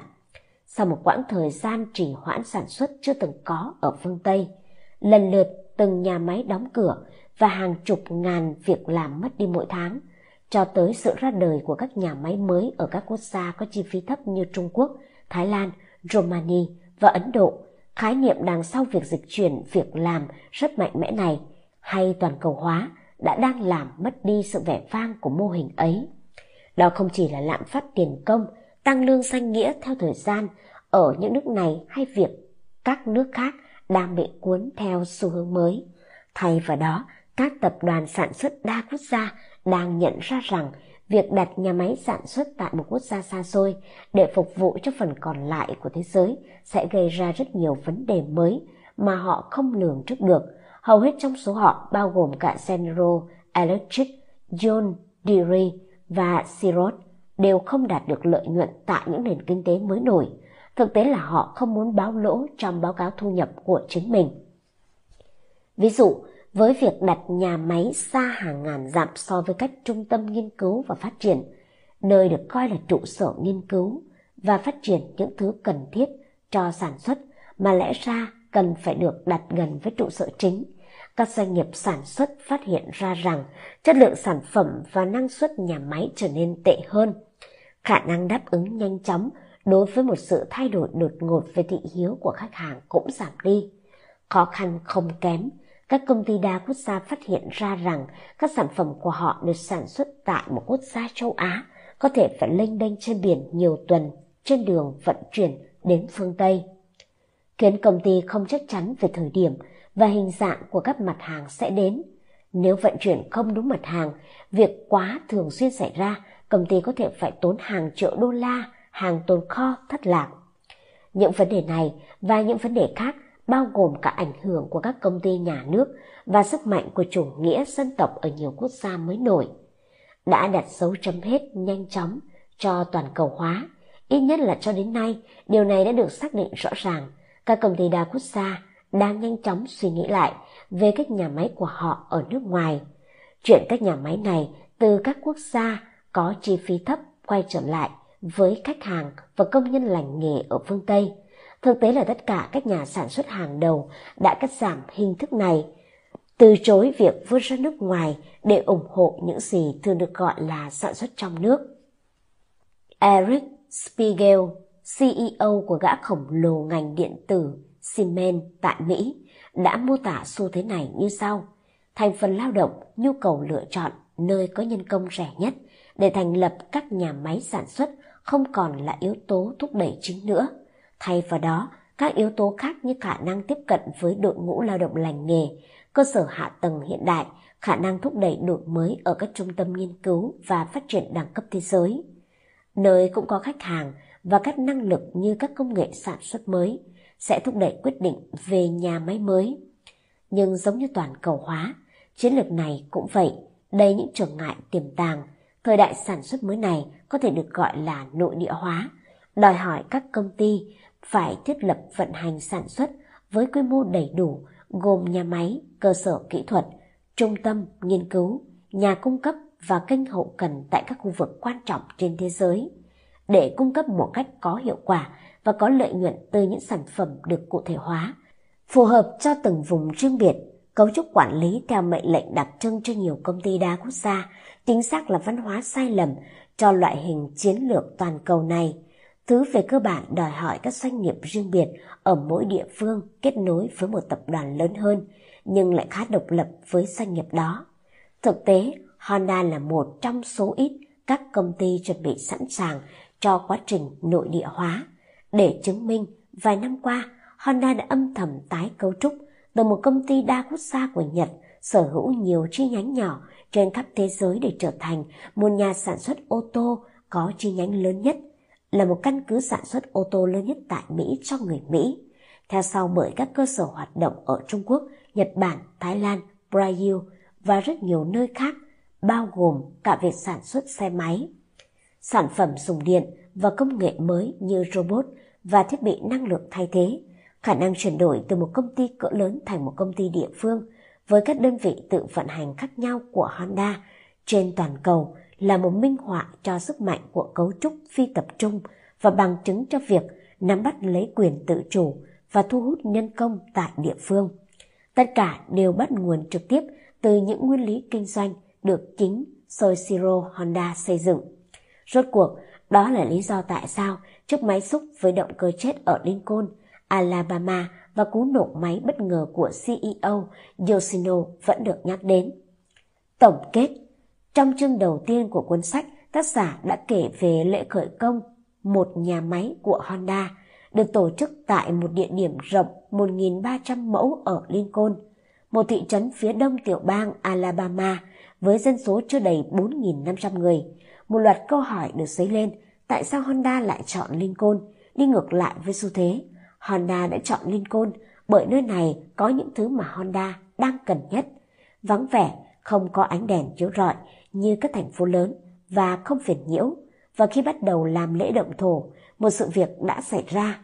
Để khởi công xây dựng, CEO của Honda là ngài Yoshino cùng ông thị trưởng Watson cùng nhau khởi động chiếc máy xúc của Honda. Thế nhưng nó không hoạt động. Đầu tiên, Yoshino kéo dây khởi động một cách trơn tru và tự tin, nhưng không có tín hiệu gì hết. Ông thử thêm một lần nữa với một nụ cười. Chiếc máy hoàn toàn im lặng. Rồi Yoshino cố gắng kéo mạnh, mồ hôi chảy trên trán và môi ông. Nhưng chiếc máy chỉ nổ xịch xịch một tiếng rồi tắt hẳn. Mọi người càng lúc càng cảm thấy lúng túng và ngượng thay cho vị CEO. Bởi thật trớ trêu thay, một động cơ đã chết của Honda lại đang được đem ra để thể hiện cho giá trị cao quý của công ty này. Mọi người chỉ muốn ngoảnh mặt đi chỗ khác hoặc thì thầm với người bên cạnh mình rằng ước gì họ đang ở một nơi nào khác không phải nơi này. Sau đó, một điều bất ngờ đã xảy ra. Thay vì từ bỏ hoặc kêu gọi sự giúp đỡ từ đội bảo trì của Honda, Yoshino đã tự mình giải quyết. Ông cúi xuống và nhìn kỹ vào động cơ, thử kết hợp giữa boji, bộ hòa khí và dây ga rồi búng vào van gió. Chỉ chưa đầy 2 phút sau đó, ông đứng dậy và kéo dây, động cơ đã hoạt động trở lại. Điều này đã cho thấy công ty ông thành lập khoảng 50 năm trước là một tập thể kỳ diệu được xây dựng dựa trên nghịch lý và mâu thuẫn, đầy nhiệt huyết và sự độc nhất, nhưng hoàn toàn nguyên bản, có sức ảnh hưởng, đầy sáng tạo, dám nghĩ, dám làm, có tài xoay sở và thành công. Thành công chỉ có thể đạt được thông qua nhiều lần thất bại, cộng với lòng say mê nhiệt huyết tới cùng. Thực tế, thành công đại diện cho 1% công việc của bạn, trong khi kết quả lại có được từ 99% những thứ được gọi là thất bại. Bằng cách vượt qua đối thủ, bạn không chỉ chiến thắng họ mà còn học được cách phòng thủ tốt hơn. Từ chính sai lầm của họ, cách duy nhất để tránh việc tự làm hại bản thân mình là luôn luôn đề cao cảnh giác và sẵn sàng ứng phó với các sai lầm, cả trong phán đoán và thực tế, bởi bất cứ sai lầm nào cũng có thể mở ra cơ hội cho đối thủ. Action! Bạn học được điều gì từ bài học vượt lên thất bại của Honda? Bạn có sẵn sàng chấp nhận thất bại và học hỏi để vượt lên thất bại không? Chương 2. Mùi vị của dầu hỏa. Có điều gì đó không bình thường ở người đàn ông đó, và cả công ty của ông ta cũng vậy. Có ít nhất 3 chuyên gia trong ngành công nghiệp ô tô nói rằng họ đã nghe thấy Eiji Tsunoda, một trong những nhà sáng lập Toyota Motor, thốt lên như vậy về Soichiro Honda. Cả 3 người đó đều vội vàng cho biết thêm rằng khi Tsunoda nói điều đó với họ thì ông đã già và nghỉ hưu. Giọng điệu của ông vui tươi, không cáu gắt khi đã nhiều thập kỷ trôi qua kể từ khi ông phải đối phó với sự khó lường của Honda trong thời hậu chiến khó khăn. Về phần mình, Soichiro Honda chắc chắn sẽ thích thú với lời khen ngợi đó. Trong thế hệ của mình, ông là người ít sống thành phần gạo cội của ngành công nghiệp Nhật Bản nhất thời đó. Ở một đất nước nơi lễ nghi, sự kín đáo và khiêm tốn là những phẩm chất được đánh giá cao nhất, Honda lại chối bỏ cả 3 điều trên. Ông tin rằng thiên tài nảy sinh từ khí chất riêng. Sự phá cách là điều cần thiết đối với một nghệ sĩ hay một nhà phát minh. Ông đã nhiều lần nói điều này với nhân viên của mình. Thực vậy, Honda luôn bị ám ảnh bởi những điều khác thường. Khi chưa có ai nghĩ đến việc gọi đó là một hội chứng, thì Honda đã bị ám ảnh với những đồ vật mới sáng bóng, bởi chúng khác lạ chứ không phải vì chúng mới mẻ.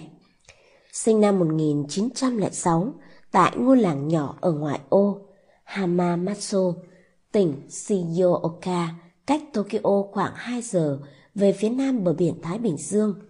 Trải nghiệm thực sự đầu tiên của Soichiro Honda với sự mới lạ về cơ học diễn ra vào khoảng năm 1910, khi một chiếc Ford Model T lăn bánh trên con đường đất của làng ông.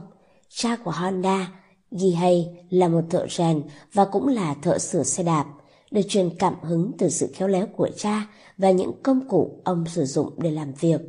Soichiro cũng sửa chữa xe đạp, nhưng không coi đó là một thách thức đặc biệt. Ông đam mê cơ chế chuyển động, nhưng cách thức hoạt động của xe đạp thì lại quá chậm chạp, không khác người đi bộ là mấy. Tuy nhiên, việc chứng kiến chiếc Model T lăn bánh đã khai sáng cho Honda, đặc biệt là ở chốn ao làng như thế này, nơi trước giờ người ta chỉ nhìn thấy xe đạp. Nhiều năm sau đó, Honda chia sẻ, "Tôi không thể hiểu chiếc xe di chuyển như thế nào bằng sức mạnh được sinh ra từ chính nó. Và khi chiếc xe chạy ngang qua tôi, như một bản năng, tôi đuổi theo nó xuống đường với tốc độ nhanh nhất có thể. Tôi mê mẩn mùi dầu ấy. Tôi cúi xuống một vũng dầu trên mặt đất và đưa mũi sát vào nó, rồi xoa tay vào phần còn thừa. Từ khoảnh khắc đó, tôi chỉ đau đáu một ý tưởng trong đầu, đó là phát minh ra máy móc và được đắm chìm trong dầu nhớt."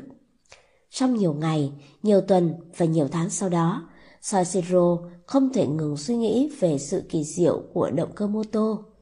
Bất cứ khi nào có thể, ông đều đi cùng ông nội mình đến kiểm tra hoạt động bên trong một chiếc máy xát gạo gần đó, một trong số ít những động cơ cơ học có mặt tại quê hương xa xôi hẻo lánh này của ông.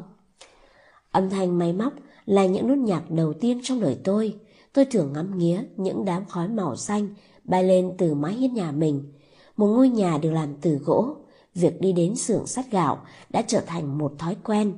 Tôi yêu tiếng ồn của động cơ đốt trong, tôi mê mẩn mùi khói, và tôi ở lại đó nhiều giờ chỉ để quan sát cỗ máy ấy, trong khi ông nội cứ cố gắng bảo tôi về nhà. Năm 1922, khi Honda 15 tuổi, dường như việc chỉ được quan sát từ xa những cỗ máy đã vượt quá sức chịu đựng của mình. Ông bỏ học và rời khỏi nhà, bắt đầu hành trình tìm việc làm liên quan đến động cơ đốt trong tại Tokyo. Ông được thuê làm nhân viên tập sự tại Art Sokai, một cửa hàng sửa chữa ô tô và xe máy. Ông chủ của Art Sokai đã rất ấn tượng với chuyên môn kỹ thuật bẩm sinh của Honda. Nhưng lúc đó, các thợ thủ công dày dặn kinh nghiệm vẫn đang thống trị ngành công nghiệp ô tô, vốn khi ấy vẫn còn quá nhỏ bé trên toàn cầu. Theo đánh giá và kinh nghiệm của các lão làng thì mỗi cá nhân sẽ phải mất nhiều năm quan sát và huấn luyện trước khi được giao cho một bộ dụng cụ của riêng mình để làm việc với một chiếc xe hơi. Yêu cầu này rõ ràng là một lời nguyền đối với tính cách năng động của Soichiro. Và nếu ông buộc phải học việc trong một thập kỷ hoặc lâu hơn thì cũng chẳng thể dám chắc được rằng Soichiro sẽ làm gì sau đó. Nhưng rồi một thảm kịch bất ngờ đã loại bỏ khả năng đó. Tháng 9 năm 1923, trận động đất Great Kanto đã xảy ra trên lục địa Nhật Bản. Thảm họa thiên nhiên này đã gây ra con số thương vong nhiều nhất trong lịch sử đất nước này. Nó kéo dài tới 10 phút và đã san bằng Tokyo cũng như thành phố cảng Yokohama. Hơn 140.000 người thiệt mạng. Một trong số các soái thoại khó tin vẫn được kể nhằm gây ấn tượng với khách du lịch về sức mạnh của trận động đất, đó là việc một bức tượng Phật nặng 93 tấn, cao 3 mét đã bị hất văng tới 0,6 mét do dao động khủng khiếp của mặt đất. Asokai may mắn không nằm trong tầm ảnh hưởng, nhưng hầu hết các thợ máy của cửa hàng phải rời bỏ công việc và trở về nhà để xử lý những tổn thất mà gia đình họ phải gánh chịu và xây dựng lại nhà cửa.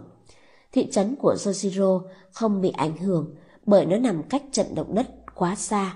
Nhờ vậy, ông được thế chân những công nhân đã bỏ đi và trở thành thợ cơ khí được đào tạo bài bản, có khả năng sửa chữa các loại ô tô một cách xuất sắc ở độ tuổi mà trước giờ không ai cho phép. 5 năm sau, ở tuổi 20, Honda thuần thục công tác bảo dưỡng ô tô, đến mức ông đã trở về Hamamatsu và mở một chi nhánh của Asokai tại quê nhà. Đây chỉ là một công việc kinh doanh nhỏ, một cửa hàng có 2 người và tiến triển rất chậm, chỉ kiếm đủ tiền để duy trì hoạt động. Dù vậy, số phận của cửa hàng đã thay đổi vào cuối thập niên 20, khi Honda ra mắt phát minh đầu tiên của ông liên quan đến ô tô, một chiếc bánh xe với nan hoa bằng gang. Thời điểm đó, nan hoa bằng gỗ được dùng phổ biến, nhưng trên những con đường không được trải nhựa hay có nhiều ổ gà, những bánh xe này bị vỡ liên tục, khiến xe lao xuống mương, rãnh hoặc đâm vào xe khác, gây ra rất nhiều rắc rối cho người lái. Vì vậy, chiếc bánh xe bằng gang đúc mới của Honda là một bước đột phá quan trọng, một ý tưởng mà thực ra đã được nhen nhóm lần đầu tiên lúc ông còn đang nghiên cứu xe đạp. Phát minh này đã cải thiện đáng kể sự thoải mái khi lái ô tô, cũng như góp phần giảm thiểu tai nạn. Tiền bản quyền được đổ đến từ khắp các nhà sản xuất ô tô trên toàn thế giới, và vì thế bất chấp ảnh hưởng của suy thoái kinh tế toàn cầu, Honda vẫn trở thành một người vô cùng giàu có. Chưa bao giờ là một người keo kiệt với khối tài sản mới có, Honda tham gia đua xe bằng chính chiếc Harley Davidson mới tậu. Ông dành nhiều thời gian ăn uống no say với chiếc Geisha trên một chiếc thuyền máy tự chế. Ông gặp tai nạn ô tô đôi lần khi đi trên những cây cầu ọp ẹp bắc qua suối, và ông cũng đã uống rất nhiều rượu. Rồi Honda lại tiếp tục ấp ủ cho chiến thắng tiếp theo trong ngành công nghiệp ô tô. Lần này là xéc măng, là một trong những bộ phận phức tạp nhất của động cơ. Xéc măng thường bị hỏng ngay những ngày hoạt động đầu tiên của động cơ đốt trong.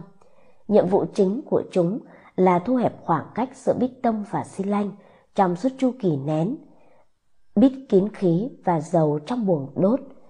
Dung sai khe hở của bít tông là rất nhỏ, cỡ 1/1000 inch, và phải được gia công hoàn chỉnh, nếu không động cơ có thể bị chết. Saichiro Honda tin rằng ông có thể tạo ra bít tông tốt hơn bất kỳ ai khác. Ông từng nói với một trong các cộng sự vào thời điểm đó, tôi chỉ cần quan sát một cái gì đó một lần để biết cách tạo ra nó. Honda đã phải hối hận vì nói ra điều này. Từ một người đàn ông được gọi là Henry Ford của Nhật Bản trong nhiều thập kỷ, tuyên bố đó đã cho thấy sự nông nổi nhưng cũng ngây thơ về tính phức tạp của việc sản xuất chất lượng cao. Để đánh bóng tên tuổi, năm 1936, Honda đã thành lập trung tâm nghiên cứu xét măng Asokai. Không có gì ngạc nhiên, thiết kế của ông vô cùng tuyệt vời và thậm chí đầy sáng tạo, nhưng bản thân những chiếc bít tông đó lại chưa thực sự xuất sắc. Honda đã bỏ qua khâu kiểm soát chất lượng trong dây chuyền lắp ráp và trong các nguyên liệu thô đã sử dụng. Ông không có tiêu chuẩn để đảm bảo rằng dung sai trên các linh kiện thực tế đáp ứng được thông số kỹ thuật đã được định trước, và để chắc chắn rằng các bít tông được sản xuất giống hệt nhau, ít nhất cũng phải ở mức tương đối. Trong số 50 xếp măng đầu tiên của Honda, 47 chiếc bị từ chối bởi Toyota, khách hàng quan trọng nhất của xếp măng Asokai. Với mỗi bài học, Honda đều dành tâm huyết để rút kinh nghiệm và thường xuyên nhắc nhở người khác lưu tâm. Ông học hỏi từ thất bại, nhiều đến mức điều đó trở thành một trong những nguyên tắc nền tảng của Honda Motor. Soichiro cho rằng mình chưa có đủ kiến thức về luyện kim để có thể xác định được một kim loại nào đó sẽ phản ứng như thế nào trong quá trình sản xuất. Vì vậy, ông chưa có đủ thông tin cơ bản để kiểm soát chất lượng sản phẩm của mình. Để khỏa lấp lỗ hổng kiến thức này, ở tuổi 30, Honda đăng ký vào trường công nghệ Hamamatsu và tham gia đầy đủ các khóa học liên quan đến chế tạo, kỹ thuật gia công, dập khuôn, chế tạo công cụ và sản xuất các chi tiết từ thiết kế. Ông chăm chỉ đến lớp học, nhưng bị đuổi học vào cuối năm thứ hai vì bỏ lỡ các kỳ thi. Dù vậy, Saichiro vẫn tiếp tục đến trường Hamamatsu, tham gia các lớp học. Ông cũng đến thăm hàng chục nhà máy để quan sát cách thức người ta làm việc với kim loại. Cuối cùng, ông cũng hài lòng với những hiểu biết về xếp măng để sản xuất chúng với số lượng lớn, với bất kỳ thông số kỹ thuật nào khách hàng yêu cầu. Honda rời trường vào năm 1939, 3 năm sau khi đăng ký. Ông chưa bao giờ nhận được bằng tốt nghiệp. Ông coi giá trị của tấm bằng còn thấp hơn cả một tấm vé xem phim.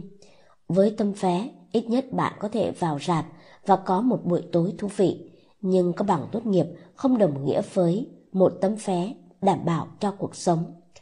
Tôi không có ý chỉ trích bằng cấp, nhưng những gì tôi muốn chỉ là kiến thức. Đó là thứ ông đã đạt được. Lượng kiến thức của Honda đã quá đủ trước khi ông sở hữu 28 bằng sáng chế liên quan tới xếp măng và sản xuất xếp măng. Và với danh mục đầu tư mở rộng đó, Honda thành lập một công ty mới có tên Tokai Seki Heavy Industry để sản xuất loại linh kiện này. Rất nhanh chóng, công ty của Honda đã thuê 2.000 nhân viên và trở thành nhà cung ứng duy nhất cho Toyota và Nakajima Aircraft Company, hai trong số các doanh nghiệp lớn nhất Nhật Bản.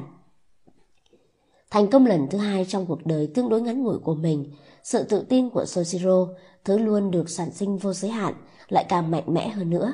Sau này, ông mô tả về những thập kỷ khó khăn ban đầu trong sự nghiệp như sau. Tôi phải bỏ ra lượng thời gian cần thiết, nhưng chẳng có thứ gì có thể ngăn cản tôi tiến tới thành công.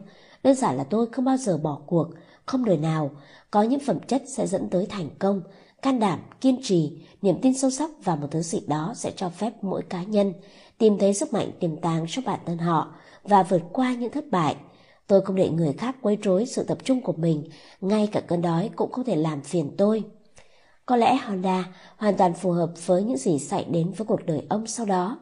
Ông chưa bao giờ xem nhẹ công tác sản xuất hay đánh giá thấp trí thông minh, kỹ năng và mức độ tập trung, thậm chí cả sự sáng tạo, những tổ chức cần thiết để tạo ra sản phẩm cao cấp.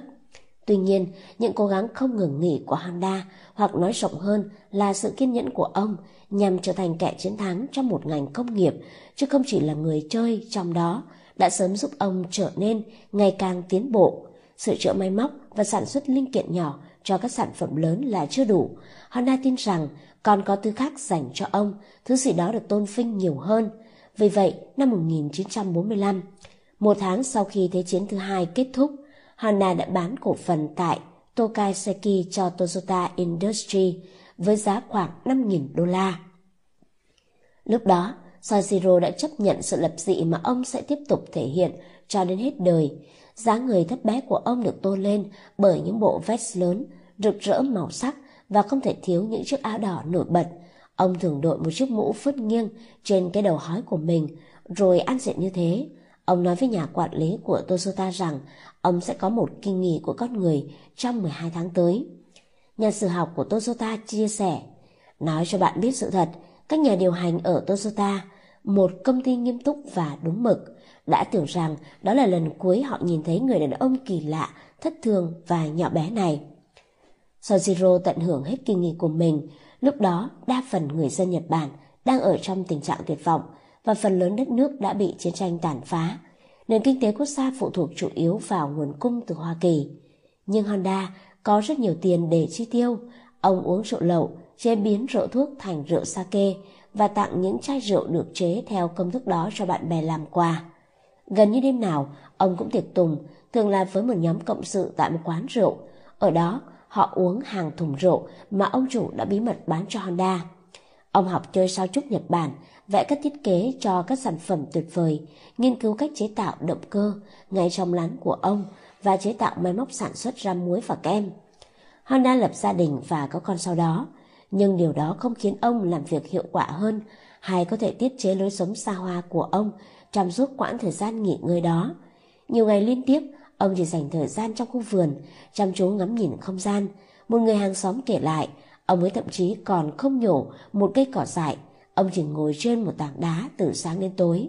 Một người hàng xóm khác còn nói rằng ông nổi tiếng với biệt hiệu thiên tài hiếm khi lao động.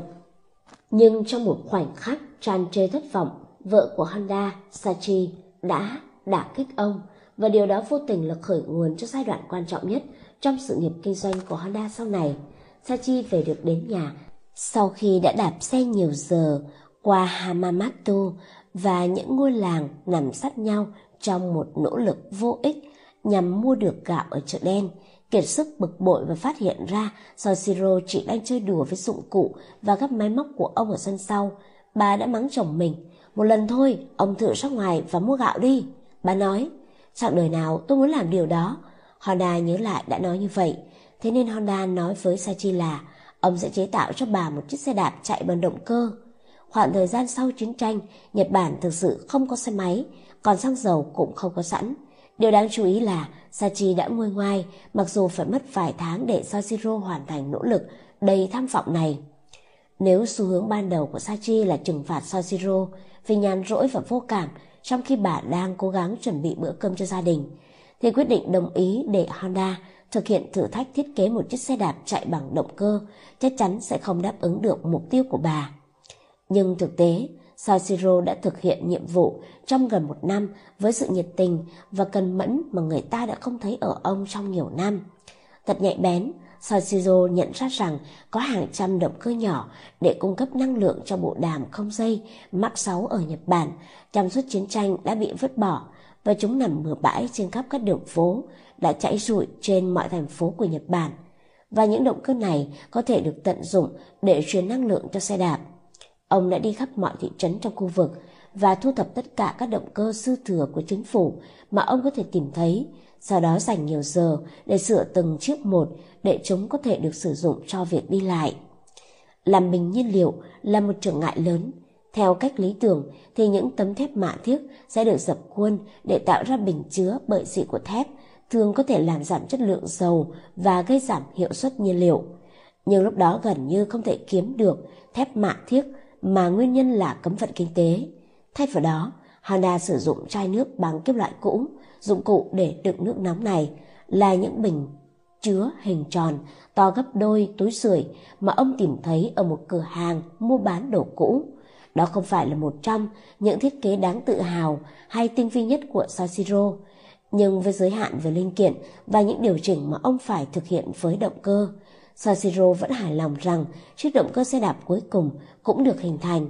Thực tế, điều đó gần như chưa được thực hiện, bởi thời điểm đó giá xăng đang ở mức cao.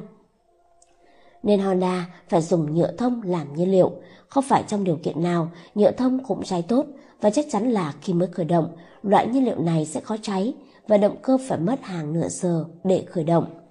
Bất chấp những vấn đề này, Sachi vẫn hài lòng. Bà đã không hề nhận ra những chuyến đi mua sắm của mình khó khăn tới mức nào, cho tới khi chiếc xe đạp gắn động cơ giúp mọi thứ trở nên thuận tiện hơn. Và khi nhìn thấy sự phấn khích của vợ mình, mà sau đó Honda gọi là niềm vui mua hàng, hiện tượng xảy ra khi một sản phẩm vượt quá sự mong đợi của khách hàng.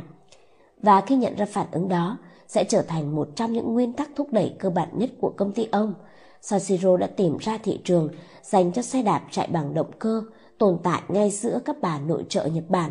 Cho dù vẫn còn khá khó điều khiển và thiếu linh động, rõ ràng chiếc xe này là một cải tiến so với việc đạp xe và sẽ đáp ứng nhu cầu lớn của những người hàng xóm của ông. Họ hàng ngày phải di chuyển trên quãng đường dài để mua thức ăn và chống lại cơn đói. Honda mất ít nhất một ngày để sản xuất một chiếc xe đạp gắn động cơ. Chúng được bán ngay lập tức, nhưng sau khi sản xuất vài trăm chiếc, ông hết nguồn miễn phí các động cơ dư thừa từ chính phủ và phải dừng hoạt động. Dù vậy, sự kiện này đã kéo Honda ra khỏi kỳ nghỉ. Ông được tiếp thêm sinh lực một lần nữa, phấn khích trước viễn cảnh bắt đầu sự nghiệp kinh doanh lần thứ ba. Lần này là chế tạo xe máy, khung và động cơ từ con số 0. Không có nhà sản xuất nào trên thế giới làm cả hai bộ phận đó. Thay vào đó, họ chỉ theo đuổi sản xuất động cơ hoặc khung xe. Thực tế, các công ty ô tô vào thời điểm đó và thậm chí cả bây giờ vẫn thuê ngoài để sản xuất động cơ. Họ chỉ tự mình sản xuất khung và thiết kế lắp ráp xe. Honda đã có kinh nghiệm trong lĩnh vực dập khuôn và luyện kim, thiết kế động cơ và sản xuất, cũng như giám sát các dây chuyền lắp ráp. Nhờ kết hợp các kỹ năng này, Sanshiro tin rằng ông có đủ điều kiện để sản xuất một chiếc xe hoàn chỉnh. Tuy nhiên, mục tiêu đó phải chờ đợi thêm vài năm nữa mới được thực hiện. Ban đầu, tháng 9 năm 1948, Honda mở một nhà máy nhỏ ở Hamamatsu, chủ yếu để sản xuất động cơ. Đây là một cơ sở gồm 20 người được hỗ trợ bởi cha của Honda, người đã bán đi khoản tiết kiệm cả đời là một mảnh vườn rộng khoảng 10.000 m2 để trở thành nhà đầu tư đầu tiên vào Honda Giken Kojo. Nhà máy này sản xuất ra các động cơ hai thì bền bỉ và đáng tin cậy mà các cửa hàng xe đạp và các đại lý ở chợ đen gắn vào mọi bộ khung mà họ có. Những chiếc xe đạp lạ mắt có thể đạt tốc độ khoảng 12 dặm/giờ và thành công rực rỡ trong thị trường nội địa. Chúng hoàn hảo với Nhật Bản, nơi tiền còn rất khan hiếm, nhưng những chiếc xe còn quá thô sơ để có thể cạnh tranh với phần còn lại của thế giới. Ngay những ngày đầu tiên của Honda Motor, người ta đã có thể nhận thấy nguồn gốc của những nét đặc tính riêng.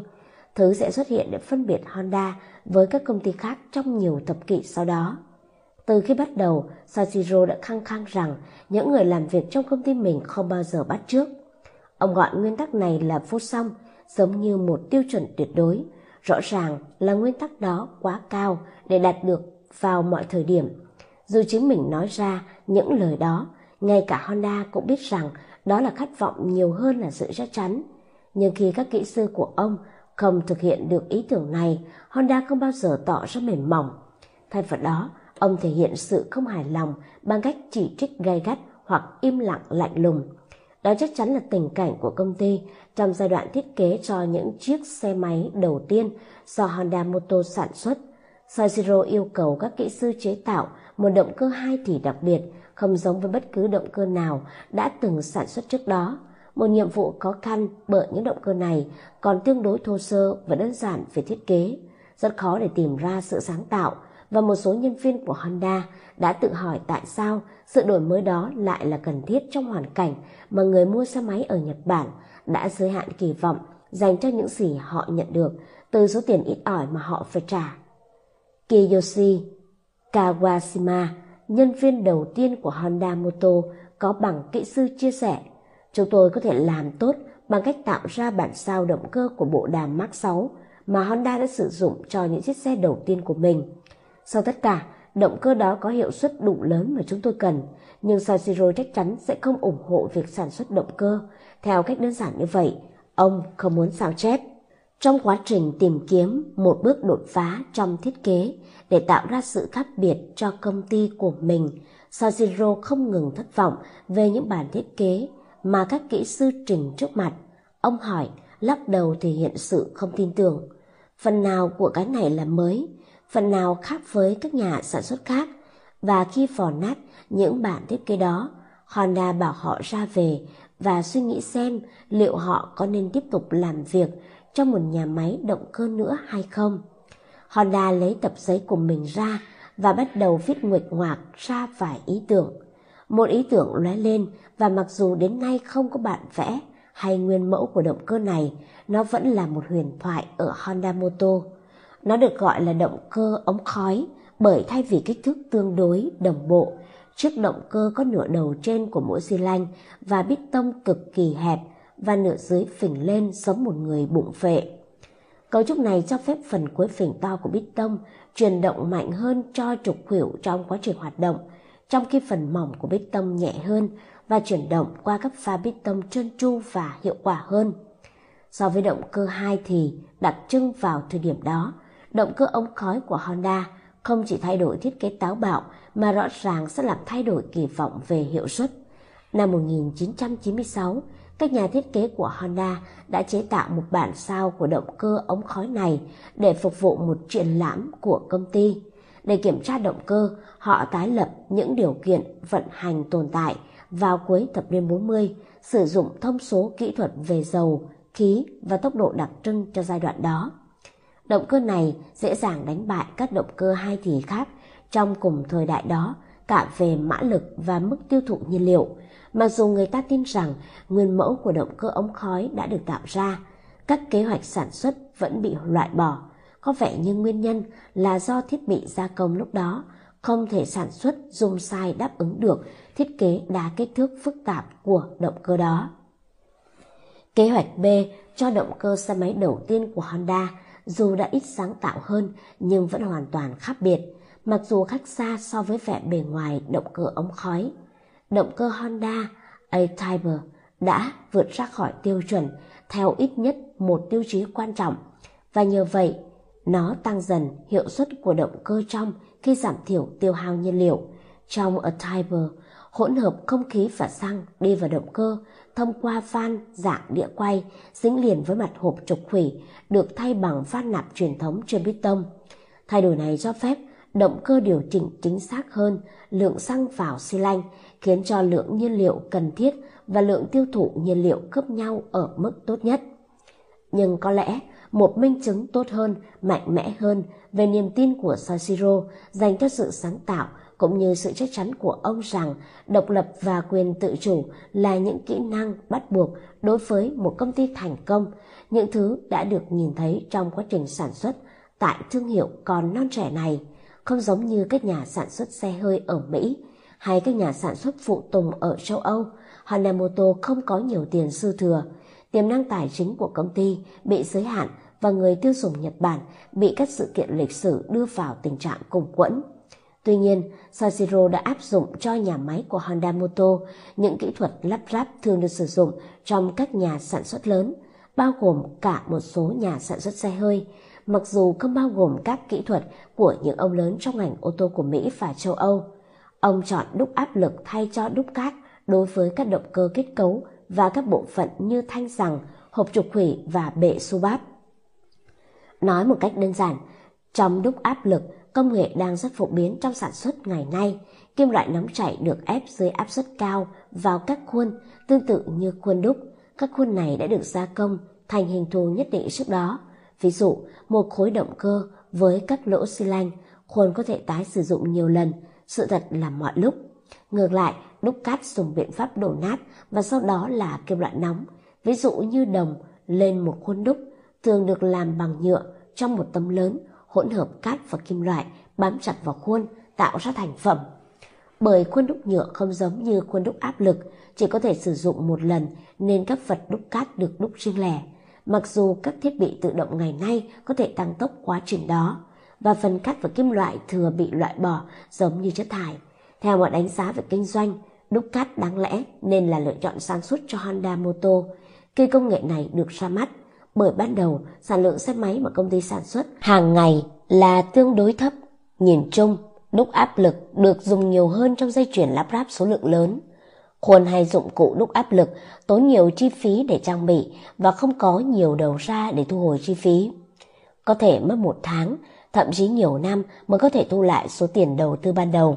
Tuy nhiên, soi siro bị đúc áp lực thu hút bởi công nghệ này hiệu quả và ít lãng phí hơn so với đúc cát. Nhờ đó, nhà máy non trẻ của ông có thể tự chế tạo động cơ và các bộ phận khác trực tiếp từ nguyên liệu thô, giảm số lượng các quy trình liên quan cần thiết và sản sinh ra lượng dư thừa sản phẩm cũng như chất thải ít nhất có thể. Dù suy nghĩ thấu đáo như vậy, Honda vẫn không có tiền để mua dụng cụ đúc áp lực. Một nhà chế tạo khuôn đã nói với Takeo Isobe, anh rể của Honda, người cũng làm việc trong công ty, rằng sẽ tốn khoảng 500.000 yên để sản xuất một khuôn đúc áp lực. Ngân sách công ty không thể đáp ứng điều này, vì vậy Honda đã yêu cầu các nhân viên tự làm khuôn một cách thủ công. Ông nói việc đó sẽ dạy họ cách làm việc với dụng cụ cắt theo khuôn tốt hơn và cũng trang bị cho họ những kỹ năng để thiết kế khuôn độc quyền dành riêng cho Honda Motor khi quy trình sản xuất và mẫu mã thay đổi, đem lại lợi thế cho công ty trước các đối thủ. Isobe nhớ lại lời Honda đã nói, tại thời điểm đó, ở một quốc gia không có tài nguyên, mọi người không nên làm những việc mà thải ra những mảnh vụn, và nếu gặp khó khăn, chúng ta có thể là người đầu tiên vượt qua khó khăn đó. Hãy chấp nhận cực khổ ở những giai đoạn đầu tiên. Nếu có được chính xác những gì chúng ta cần trong giai đoạn này, thì sau đó chúng ta sẽ không cần thời gian, công sức và máy móc nữa, phải chứ? Kế hoạch được đưa vào thực hiện, các nhân viên của Honda đã tự chế tạo khuôn đúc, tiết kiệm một khoản tiền đáng kể trong khi vẫn cho phép công ty đẩy nhanh tốc độ dây chuyền sản xuất khi doanh số được cải thiện mà không cần thêm nhiều thiết bị bổ sung. Chỉ trong vài năm, Honda Motor đã nâng cấp hệ thống đúc áp lực bằng cách mua các máy móc tân tiến nhất để cải thiện khuôn đúc kim loại của họ. Nhưng việc công ty sớm áp dụng công nghệ cắt khuôn, đặc biệt là tự chế tạo khuôn, đã tạo dựng cho họ một sức sản xuất mạnh mẽ mà chỉ có vài nhà sản xuất khác có thể có được trong một thập kỷ sau đó và thậm chí là lâu hơn. Hơn nữa, thành công về khuôn đúc của Honda đã trở thành một tiền đề quan trọng. Trong phần lớn lịch sử của mình, Honda đã tự mình thiết kế và phát triển hầu hết các thiết bị sản xuất tiên tiến như robot và các máy tự động khác. Thực tế đây vẫn là một điều khác biệt trong ngành công nghiệp ô tô. Các chuyên gia sản xuất tin rằng bộ kỹ năng này mang lại cho Honda những lợi thế đặc biệt về tính linh hoạt, chi phí và quy trình hoạt động của các nhà máy. Mặc dù chỉ mới khởi đầu và đặt chân đến vài quốc gia, Honda Motor vẫn nhanh chóng trở thành một trong những địa điểm làm việc lý tưởng tại Nhật Bản dành cho các thiên tài kỹ thuật. Có cả đống những lá đơn và hồ sơ xin việc để có được một cơ hội được gửi đến công ty. Tiếng tăm của Soichiro có chút không đồng nhất. Mọi người nói rằng ông là một ông chủ khó tính, cáu kỉnh nhưng cũng thường giải bày tâm sự. Nhưng họ đều ca ngợi tổ chức mà ông đã tạo ra. Công ty này là hoàn toàn khác biệt, ít cứng nhắc hơn so với hầu hết các doanh nghiệp Nhật Bản nổi bật khác. Vì Honda được biết đến với trọng tâm nhấn mạnh vào sự hợp tác và sự tôn trọng dành cho những công việc được thực hiện tốt, bất kể nhiệm vụ đó nhỏ bé đến đâu. Thật vậy, những công nhân của Honda Motor không bao giờ hoàn toàn quen với việc thấy Soichiro dành nhiều thời gian trên sàn nhà máy hoặc phòng thiết kế hơn văn phòng của ông. Ông thường mặc chiếc áo trắng dành cho kỹ sư, vô tư kể chuyện cười và chia sẻ những câu chuyện cá nhân.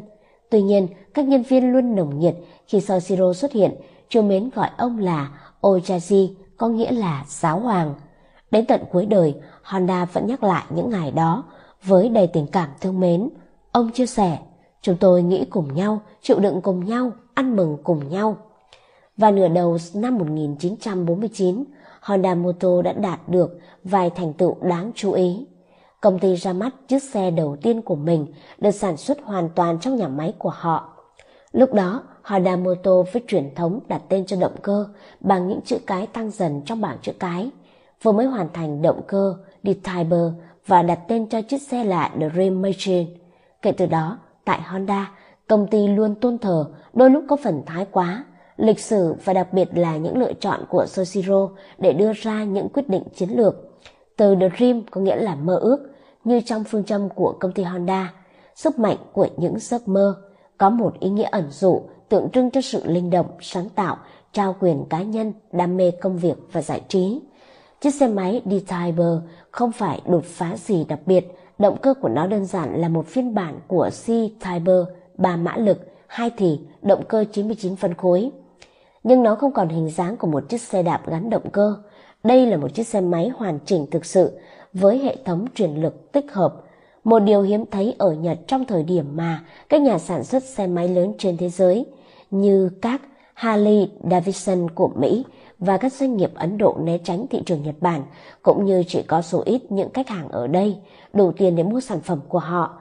Và The Dream Machine đã có 3 cải tiến của Honda: khung làm bằng ống thép đúc rỗng thay vì ống thép đặc, giúp chiếc xe nhẹ hơn và tốn ít chi phí sản xuất hơn nhờ sử dụng thiết bị khuôn đúc của Honda, hộp số tay, 2 bánh răng không có khớp, và chiếc xe được sơn màu nâu sẫm, một trong những màu ưa thích của Sashiro hơn cả màu đen. Hệ thống sản xuất mà Honda sử dụng để chế tạo xe D-Type có lẽ là phần ấn tượng nhất của The Dream Machine, một quy trình sản xuất hàng loạt sử dụng băng tải chưa từng có để sản xuất xe máy, xứng đáng đứng thứ nhất trong những khả năng phi thường mà Sashiro bằng cách nào đó đã phát triển được trong các nhà máy non trẻ của mình, và kết quả này đã báo hiệu cho năng lực sản xuất khó tin của Nhật Bản trong những thập kỷ tiếp theo. Một bài báo trên Kagaku Asahi, tạp chí khoa học uy tín của Nhật Bản, đã tóm tắt những thành tựu của The Dream Machine của Honda.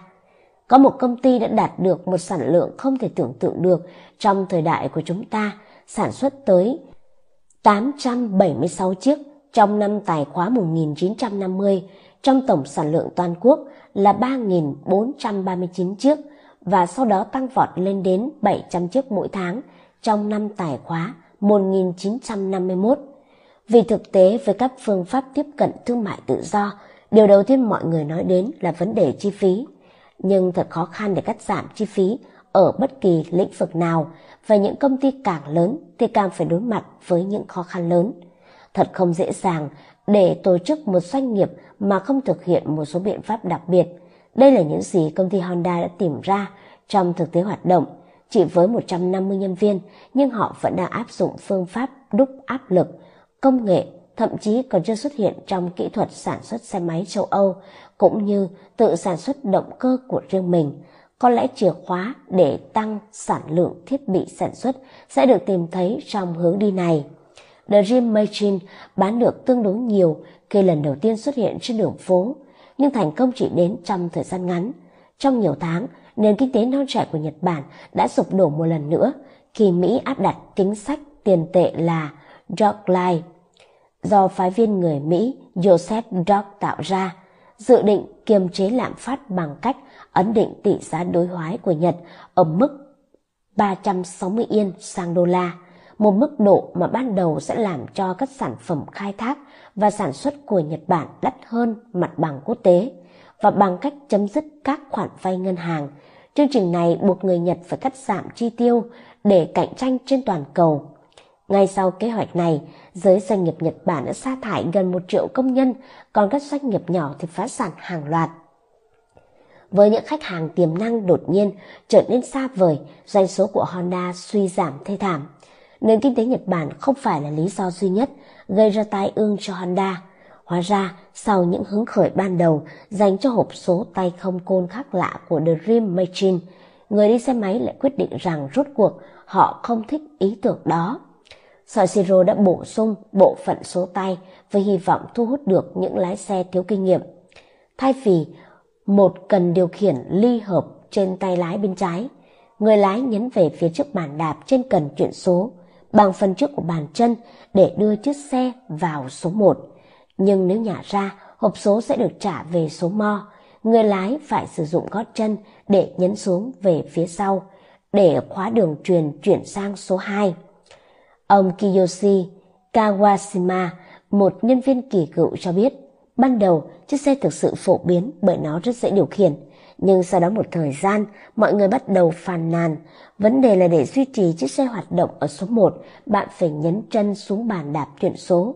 Ví dụ, nếu đi trên một con đường dài gập ghềnh thì những ngón chân của bạn sẽ rất mỏi. Đó là lý do tại sao doanh số giảm đột ngột. Chúng tôi đã đi quá xa so với ý tưởng về những gì là tốt cho khách hàng.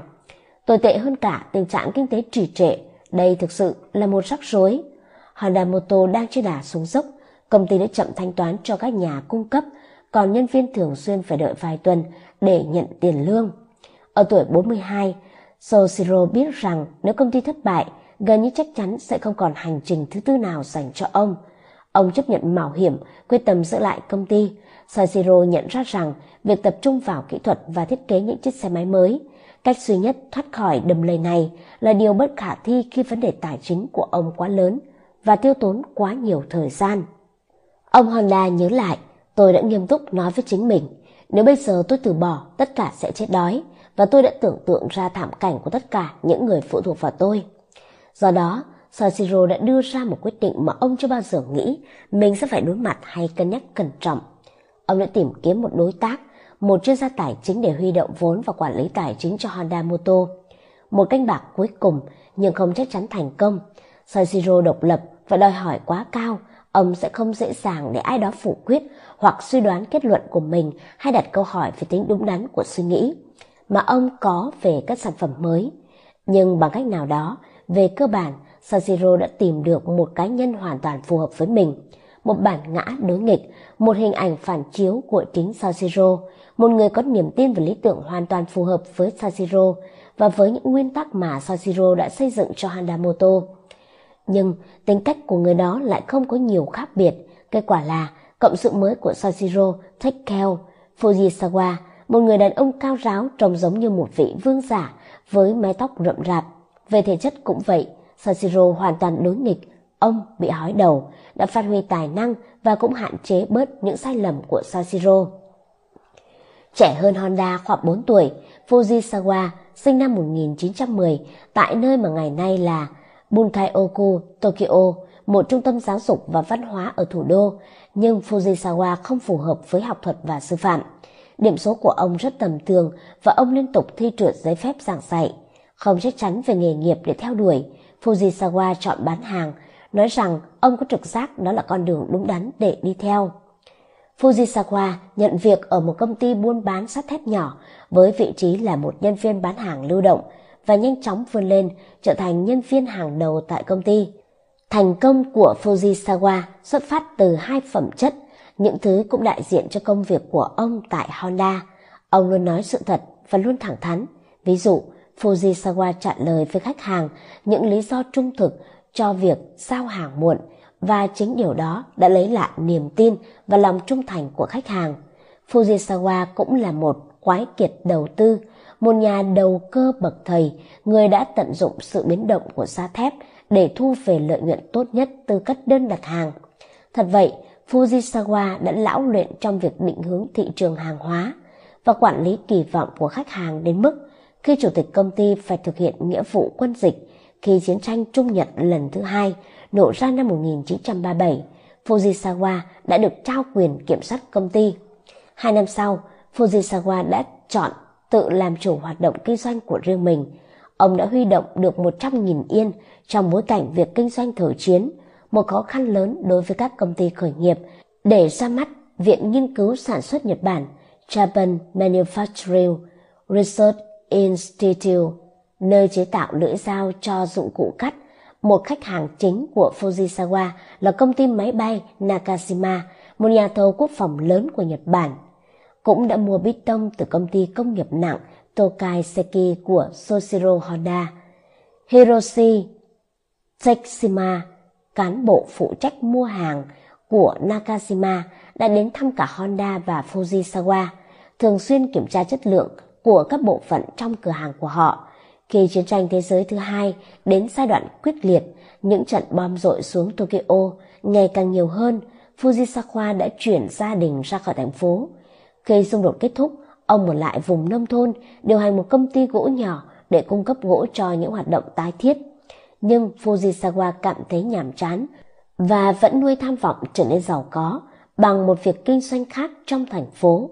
Cuối cùng, Fujisawa thường xuyên đến thăm Tokyo, lục lọi khắp các chợ đen ở Shinjuku, nơi lúc đó chỉ là một khu vực tối tăm và tồi tàn, đầy những người vô gia cư sống trong hộp cắt tông hoặc trong các miệng hố bom lớn trên đường phố do bom đạn từ những chiếc B-29 của Mỹ để lại. Hoang tàn và xuống cấp, Shinjuku không phải là nơi thích hợp để Fujisawa tìm đường cho kế hoạch kinh doanh của mình. Thứ sẽ đâm chồi nảy nở thành một cơ hội lớn. Tuy nhiên, đâu đó vẫn có một cảm giác khó tả về một cơ hội khởi nghiệp ẩn chứa đằng sau đống đổ nát đó. Thật vậy, nhà báo Robert Whiting trong một cuốn sách hấp dẫn về những tên tội phạm người Nhật Bản, Tokyo Underworld, đã đăng một mẩu tin từ ngày 18 tháng 8 năm 1945 đưa những viễn cảnh khả thi ở Shinjuku đến với thế giới công nghiệp. Thông tin khẩn cấp dành cho các doanh nghiệp, nhà máy và các nhà sản xuất trong quá trình chuyển đổi từ sản xuất trong thời chiến sang sản xuất trong thời bình. Sản phẩm của bạn sẽ được mua với số lượng lớn và với giá thành phù hợp. Những người mong muốn bán sản phẩm, hãy gửi mẫu thành phẩm và chi phí sản xuất ước tính đến địa chỉ sau: Shinjuku Market 1854, Yodobashiko, Shinjuku, Tokyo. Whiting nói về điều này. Đó chắc chắn là một kỷ lục về tốc độ, chỉ 3 ngày sau khi cuộc chiến kết thúc và 10 giờ trước khi người lính Mỹ đầu tiên đặt chân đến Nhật Bản. Mẫu tin trên báo đó đã xuất hiện, nói về thứ sẽ trở thành thị trường chợ đen đầu tiên sau chiến tranh của đất nước này. Đó là một trong số rất ít các mẫu tin được trả tiền để in vào thời điểm đó. Một lời kêu gọi cho thương mại mà hiếm có ai nghĩ sẽ xuất hiện nhanh đến thế, với điều kiện khó khăn bị bom đạn tàn phá của Tokyo. Có lẽ lời kêu gọi cho thương mại này đã thu hút Fujisawa đến Shinjuku để theo dõi hoạt động kinh doanh, tìm các nguồn lợi gián tiếp hay thậm chí là tham gia cuộc chơi. Cuối cùng, trong một trong những chuyến khảo sát đó vào mùa hè năm 1948, Fujisawa cũng đã tìm ra điều mà ông sẽ nói sau đó. Tại sao ông lại cảm thấy bị thôi thúc đi tuyến đường đó thường xuyên như vậy? Trong nhà ga xe lửa Ajigaza, ông tình cờ gặp được Hiroshi Takeshima, người ông đã không gặp trong vài năm. Takeshima đã rời Nakajima Airplane để đảm nhận một vị trí cao cấp phụ trách công nghệ của Bộ Thương mại Quốc tế và Công nghiệp MITI, cơ quan đặt ra các chính sách công nghiệp và đầu tư của Nhật Bản. Trong cuộc gặp tình cờ đó, Fujisawa nói với Takeshima rằng gần đây ông đã mua được khu rừng ở Fukushima, 150 dặm về phía bắc Tokyo, để cung cấp vật liệu xây dựng cho đợt bùng nổ xây dựng sau chiến tranh. Nhưng công việc kinh doanh gỗ đó nằm cách xa thế giới kinh doanh nhộn nhịp ở thủ đô, và Fujisawa đã không thể ở gần trung tâm của hoạt động thương mại. Takeshima khuyên ông nên quay trở về Tokyo và hứa với Fujisawa rằng ông sẽ cố gắng kết nối ông với một số cơ hội kinh doanh trong tương lai sắp tới. Một năm sau, công ty Honda Motor non trẻ đã gặp khó khăn và rất cần tiền tài trợ nếu họ muốn tiếp tục sản xuất xe máy. Hiểu được hoàn cảnh của Honda, Takeshima đã tự hỏi liệu Fujisawa, người đã nghe theo đề xuất của ông và quay trở lại Tokyo, có thể huy động vốn cho Honda và giúp công ty của ông hoạt động ổn định hơn. Takeshima liên lạc với Fujisawa, đề nghị ông gặp Soichiro Honda. Ông nói với Fujisawa rằng Soichiro, người mà chính Takeshima vẫn giữ liên lạc thường xuyên, là một kỹ sư tài năng và sáng tạo. Các đặc điểm độc nhất trên những chiếc xe mà Soichiro đã tạo ra, những bước đột phá trong thiết kế động cơ và thiết kế khung, các bảng sáng chế cùng với sự nhạy bén trong sản xuất của Soichiro đã chứng thực điều đó. Nhưng Soichiro không có những tố chất của một doanh nhân vĩ đại. Ông ấy cần một đối tác, Takeshima nói. Fujisawa ngay lập tức đáp, hãy tin vào tôi. Anh có thể tin, tôi sẽ đáp ứng được bất kể điều gì Soichiro Honda cần. Vài tháng sau, tại nhà của Takeshima ở Tokyo, Honda và Fujisawa đã gặp nhau. Đó là một cuộc gặp gỡ khá ngắn ngủi, nơi vị khách Soichiro thích khoa trương và trẻ chén, đã uống rất nhiều rượu sake và tiếp tục nói về suy nghĩ của mình cho tương lai của việc di chuyển của các cá nhân, cũng như các quy trình trong nhà máy. Fujisawa cũng uống, nhưng ông giữ sắc mặt nghiêm túc và nói rất ít. Fujisawa để ý từng cử chỉ của Honda, cảm thấy ấn tượng với tư duy mạnh mẽ của ông. Cách Honda thử nghiệm vô số ý tưởng mới mẻ, cùng lúc với sự tự tin của một người nghệ sĩ tung hứng bậc thầy. Và khi Honda nói với ông, nếu chúng ta hợp tác, tôi sẽ là kỹ sư và tôi không muốn ông can thiệp vào các quyết định về việc thứ gì sẽ được sản xuất. Nhưng đổi lại, tôi sẽ ra mọi vấn đề về tài chính cho ông quản lý. Fujisawa hoàn toàn đồng ý rằng đó là cách sắp xếp đúng đắn. Ông nói, tôi hiểu rồi, tôi sẽ chịu trách nhiệm hoàn toàn các vấn đề về tiền bạc và tôi sẽ để ông tự do làm việc của mình. Tôi chỉ quan tâm đến việc tạo điều kiện làm việc tốt nhất có thể cho ông. Nhưng Fujisawa cũng nói thêm để ngầm cảnh báo Soichiro rằng ông ấy phải giữ kỷ luật với tư cách là một nhà kỹ sư và là một người quản lý, và không làm điều gì quá khích hoặc phi logic mà có thể gây hại cho công ty. Tôi sẽ làm việc với ông với tư cách là một doanh nhân, nhưng khi chúng ta tách ra, tôi sẽ không chấp nhận thua lỗ. Tôi không chỉ nói về tiền, ý tôi là khi chúng ta không hợp tác nữa, tôi hy vọng mình sẽ có được cảm giác hài lòng và thỏa mãn. Cuối năm 1949, hai bên đã ký một thỏa thuận để trở thành những người điều hành của Honda Motor, và công ty đã nhận được những tác động tích cực từ việc này ngay lập tức. Chỉ trong vòng vài tháng, Fujisawa đã huy động được 1 triệu yên, bao gồm 500.000 yên tiền của ông để giữ cho công ty hoạt động. Và ông cũng đã thành lập một đội ngũ bán hàng cao cấp ở Tokyo, mở rộng thị trường của Honda Motor sang các khu dân cư mới. Trụ sở của công ty cũng chuyển sang thủ đô, dù nhiều cơ sở sản xuất vẫn ở vùng quê đó.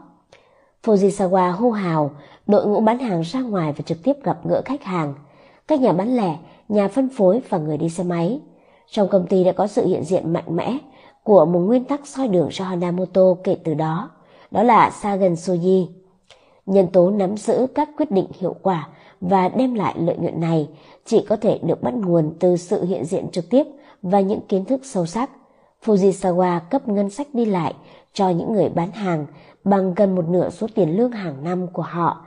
Việc này sẽ thúc đẩy đội ngũ ra ngoài làm việc liên tục trong nhiều tháng để xúc tiến lượng tiêu thụ xe của Honda cũng như tài năng của Soichiro trong những cuộc họp với quản lý, khuyến khích họ dành nhiều giờ với các nhà bán lẻ xe máy, thường xuyên làm việc trong các cửa hàng từ một ngày trở lên và thậm chí thực hiện những lời kêu gọi bán hàng ngẫu hứng khi họ thấy người đi xe đạp trên những ngọn đồi dài. Nếu một chủ cửa hàng đồng ý bán xe máy Honda, nhân viên bán hàng sẽ yêu cầu một khoản thanh toán nhỏ và sử dụng chính số tiền đó cho chuyến hành trình tiếp theo của anh ấy. Chỉ trong một thời gian ngắn, Honda đã bán được hàng nghìn chiếc xe mỗi tháng. Suốt thập niên 50, Honda Motor liên tục duy trì phát triển và có vài đợt tăng trưởng mạnh mẽ.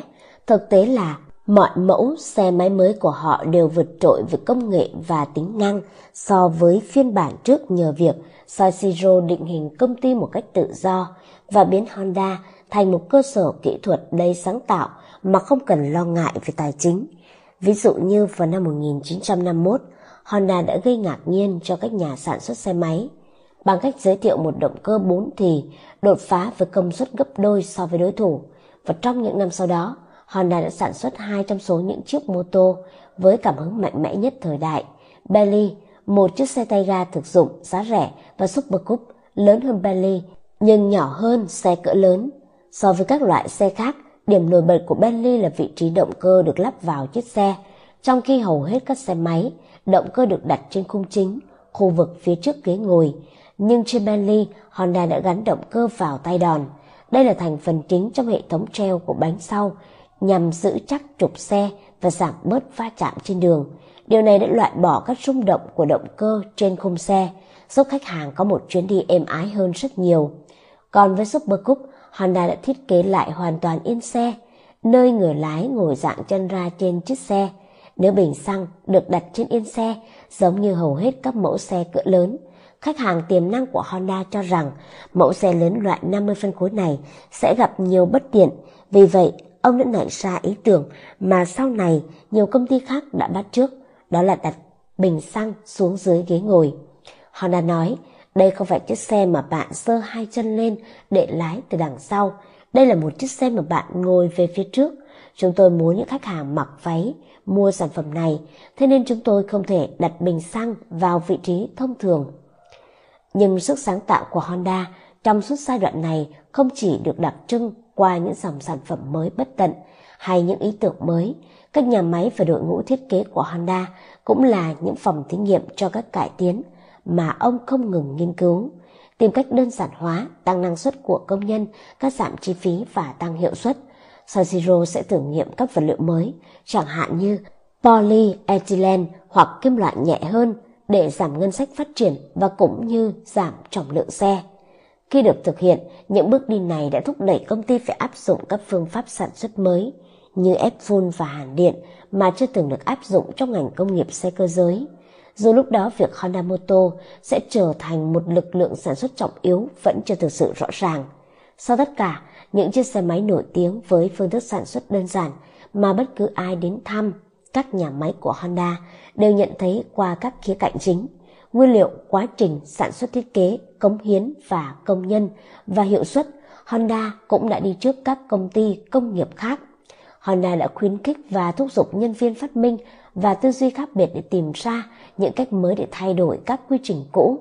Một chuyên gia sản xuất tên gọn từng mô tả các bước tiến của Honda và Toyota trong thập niên 50 là một công ty nhìn thấy hỗn loạn, thay đổi các cải tiến không ngừng như công cụ để đơn giản hóa và cải tiến, trong khi công ty kia chỉ nhìn thấy sự ổn định, các quy tắc và hệ thống. Cả hai đều thành công trong kế hoạch mà họ đặt ra. Saussure cũng bày tỏ quan điểm tương tự. Hành động mà không có triết lý là một loại vũ khí chết người. Triết lý mà không có hành động thì chẳng có giá trị gì cả. Đầu thập niên 60, chỉ 10 năm sau khi được thành lập, Honda Motor đã trở thành nhà sản xuất xe máy lớn nhất thế giới, với năng suất khoảng 1 triệu xe mỗi năm, đáp ứng cho số lượng lớn nhu cầu từ các thị trường trọng yếu trên thế giới. Một phần quan trọng dẫn đến sự phổ biến trên toàn cầu của Honda là nhờ danh tiếng quốc tế mà họ mới xây dựng được với tư cách là một nhà sản xuất động cơ hàng đầu. Honda giành được danh tiếng này khi Saussure táo bạo đưa xe máy của công ty vào giải đua Man Tourist Trophy TT ở Anh, giải đua xe máy được yêu thích nhất thế giới lúc đó. Năm 1954, Honda đã công bố dự định tham gia một giải đua mạo hiểm và kéo dài ở Vương quốc Anh với đường đua dài 37 dặm đường đồi núi và hàng loạt những khúc cua, tường đá, hố ga, ổ gà và chướng ngại về địa hình vô cùng nguy hiểm. Tốc độ trên đường đua là hơn 100 dặm một giờ. Lúc đó, Nhật Bản chỉ được coi là một kẻ mới tham gia vào thế giới công nghiệp và công nghệ. Thế nên, hành động có vẻ là điên rồ của Saussure đã bị châu Âu cười nhạo. Dù vậy, chỉ 5 năm sau, Honda Motor đã lần đầu tiên có mặt tại giải Isle of Man. Trước đó chưa từng có nhà sản xuất Nhật Bản nào từng tham gia một giải đua xe máy quốc tế.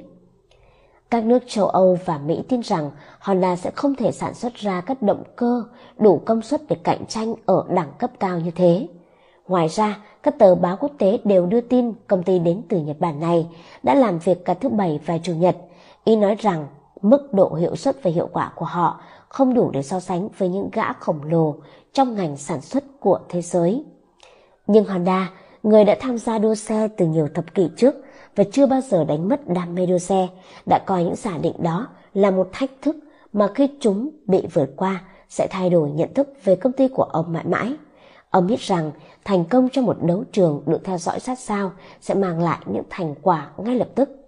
Ông viết cho các nhân viên của mình: "Khi tôi còn là một đứa nhỏ, một trong những ước mơ của tôi là thi đấu trong một giải đua mô tô toàn cầu với chiếc xe mà tôi tự làm ra và chiến thắng.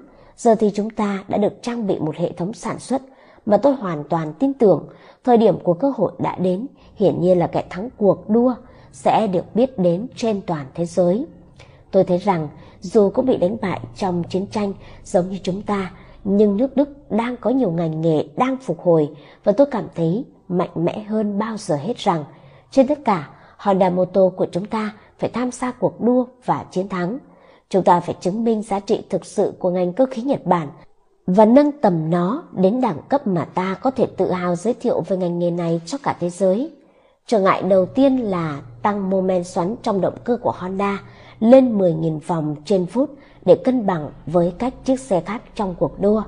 Điều đó đồng nghĩa với việc tăng gấp 3 lần tốc độ của xe Honda vào lúc đó.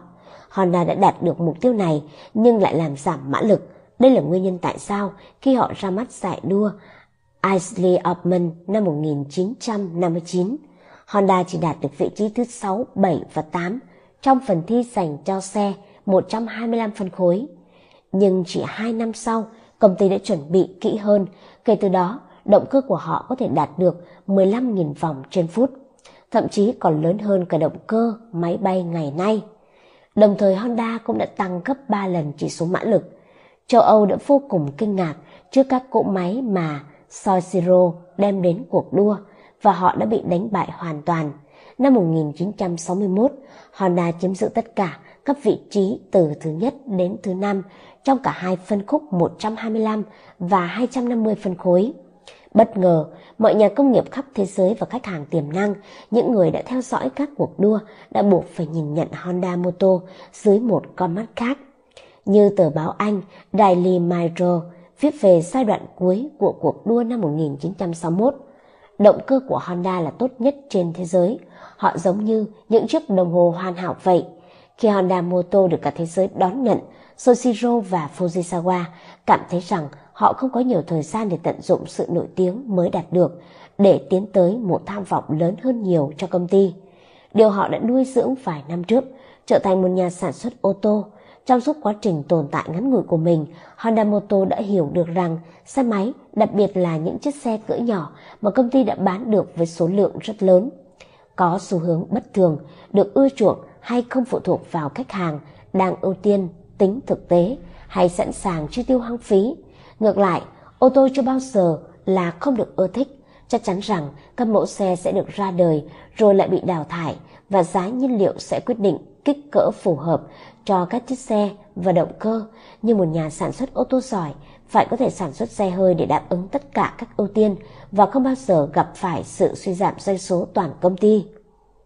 Gia nhập ngành công nghiệp ô tô là một bước đi vô cùng mạo hiểm bởi khoản chi phí quá cao và mức độ cạnh tranh gay gắt trên thị trường này.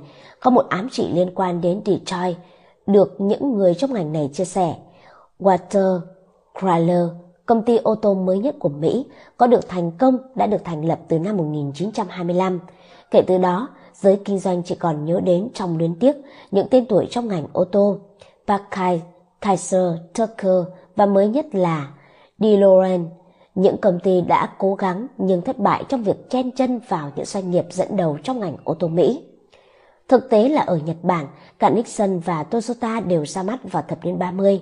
Đã nhiều năm kể từ lần gần nhất có ai đó thử bước theo con đường của họ. Bất chấp tỷ lệ thành công ở mức khá thấp, Soichiro và Fujisawa vẫn tin rằng là một công ty xe máy hàng đầu, Honda Motor sở hữu những kỹ năng và nguồn lực mà các nhà sản xuất ô tô khác đang trong quá trình thai nghén không có được. Công ty đã biết cách chế tạo những động cơ xuất sắc và nắm rõ kiến thức trọng yếu về dây chuyền lắp ráp. Hơn nữa, dòng tiền từ việc kinh doanh xe máy có thể bổ trợ cho hoạt động sản xuất ô tô ban đầu. Không chỉ vậy, lúc đó không còn thời gian để lãng phí nữa. Cánh cửa có vẻ như đang đóng lại bởi các sự kiện chính trị ở Nhật Bản. Dưới áp lực từ Hoa Kỳ, năm 1961, Nhật Bản đã phải thực hiện những bước đầu tiên hướng đến việc tự do hóa thương mại, cho phép một số lượng lớn các sản phẩm từ nước ngoài, kể cả ô tô, được bán trong thị trường nội địa nước này tự do hơn. Nhằm giảm thiểu tác động từ các chính sách mới này, chủ yếu là để cạnh tranh tốt hơn với General Motors, Ford và Chrysler ở cả quê nhà và trên thế giới. Bộ Thương mại Quốc tế về Công nghiệp Nhật Bản (MITI) đã công bố rằng họ đã quyết định sẽ hỗ trợ ngành ô tô Nhật Bản. Nissan và Toyota sẽ được định hướng để trở thành những công ty cạnh tranh trên trường quốc tế và đóng vai trò là bức tường phòng thủ chống lại ba gã khổng lồ của Hoa Kỳ. Khi MITI thai nghén kế hoạch đó, sẽ chỉ có Nixon và Toyota được cho phép bán ô tô ra thị trường nước ngoài. Bộ này cũng đề xuất cơ quan lập pháp cấm các công ty mới sản xuất phương tiện 4 bánh, chủ yếu là để hạn chế mức độ cạnh tranh giữa các nhà sản xuất Nhật Bản.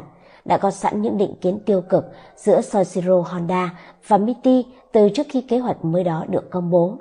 Năm 1950, khi Honda khánh thành nhà máy ở Tokyo đầu tiên của họ, MITI cáo buộc Soichiro đã thổi phồng sản lượng hàng tháng của ông để có được cơ cấu tỷ lệ nhiên liệu cao hơn từ chính phủ.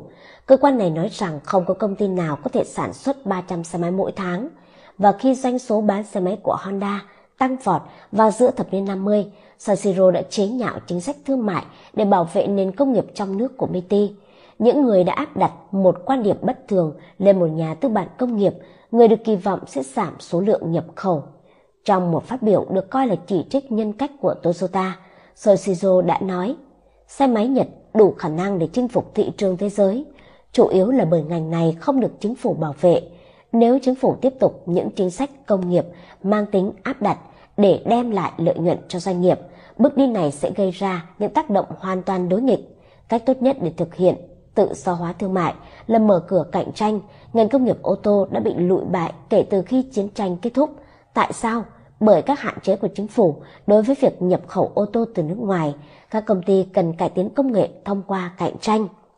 Với mối bất hòa này, chính sách thử nghiệm mới nhất của Métis đầu thập niên 90 bị Honda coi là một cuộc tấn công cá nhân, một nỗ lực để cản trở tiềm năng phát triển và tham vọng của công ty. Trong khi đó, cơ quan này lại một lần nữa cho thấy sự thiên vị dành cho các hãng Zaibatsu, những tập đoàn công nghiệp của đế quốc Nhật Bản được chính phủ bảo trợ từ trước Thế chiến thứ hai. Trong đó, Toyota là một điển hình. Soichiro không hề giấu giếm ý định bỏ qua các quy tắc của Métis và sẽ sản xuất một chiếc ô tô để bán cho toàn dân trước khi Quốc hội có thể cân nhắc biện pháp được đề xuất để ngăn chặn các công ty mới gia nhập ngành công nghiệp ô tô. Honda đã tuyên bố với Métis rằng nếu muốn kiểm soát chúng tôi, các vị sắp phải là một cổ đông, chỉ có cổ đông của chúng tôi mới có quyền ra lệnh cho ban quản trị của tổ chức này. Chỉ sau đó chúng tôi mới nghe lời các vị. Ít nhất là trên giấy tờ, Honda Motor đã thực hiện được một bước đi quan trọng hướng đến việc thiết kế và phát triển một chiếc ô tô từ vài năm trước đó. Năm 1957, Fujisawa đã dấy lên những lo ngại rằng những cải tiến công nghệ của công ty, điều chính là nền tảng cho thành công của Honda Motor, có thể bị kìm hãm bởi cấu trúc của tổ chức này. Ông chủ yếu lo ngại rằng đội ngũ nghiên cứu và phát triển R&D có thể bị ảnh hưởng, dù rất nhỏ, bởi các vấn đề về tài chính và doanh thu. Những tác nhân đã ảnh hưởng đến công ty và lựa chọn nghiên cứu của Honda sẽ bị tác động khi cân nhắc đến thị trường. Fujisawa tin rằng nếu điều đó xảy ra, Honda Motor sẽ chỉ giống như các công ty khác, đi theo đám đông một cách bị động thay vì dẫn đầu một cách tích cực. Vì vậy, Fujisawa đã đưa ra một quyết định dưới tác động của tình thế của công ty lúc đó, nhưng đã tính đến lịch sử của Honda. Quyết định này chịu trách nhiệm cho nhân vật độc nhất của công ty và cho vị thế của họ với tư cách là một gã khổng lồ công nghệ trong các hãng công nghiệp. Ông đã thuyết phục hội đồng của công ty thăng cấp bộ phận nghiên cứu và phát triển thành một chi nhánh độc lập và tách biệt của Honda Motor, và ông cũng trao cho đơn vị mới này toàn bộ quyền tự quyết trong việc phát triển các chương trình nghiên cứu và định hướng chiến lược của họ. Nhiệm vụ của họ chỉ là phải tuân theo những thành tựu dài hạn tiềm năng trong cải tiến và tách biệt với những mục tiêu lợi nhuận ngắn hạn. Khi đi vào hoạt động, R&D sẽ được tách biệt khỏi khu vực sản xuất của công ty, cũng như khách hàng duy nhất của họ là Honda Motor. Đội ngũ phát triển dự án sản xuất có thể chọn trong tất cả các sản phẩm của R&D để chế tạo các phương tiện và mẫu xe mới.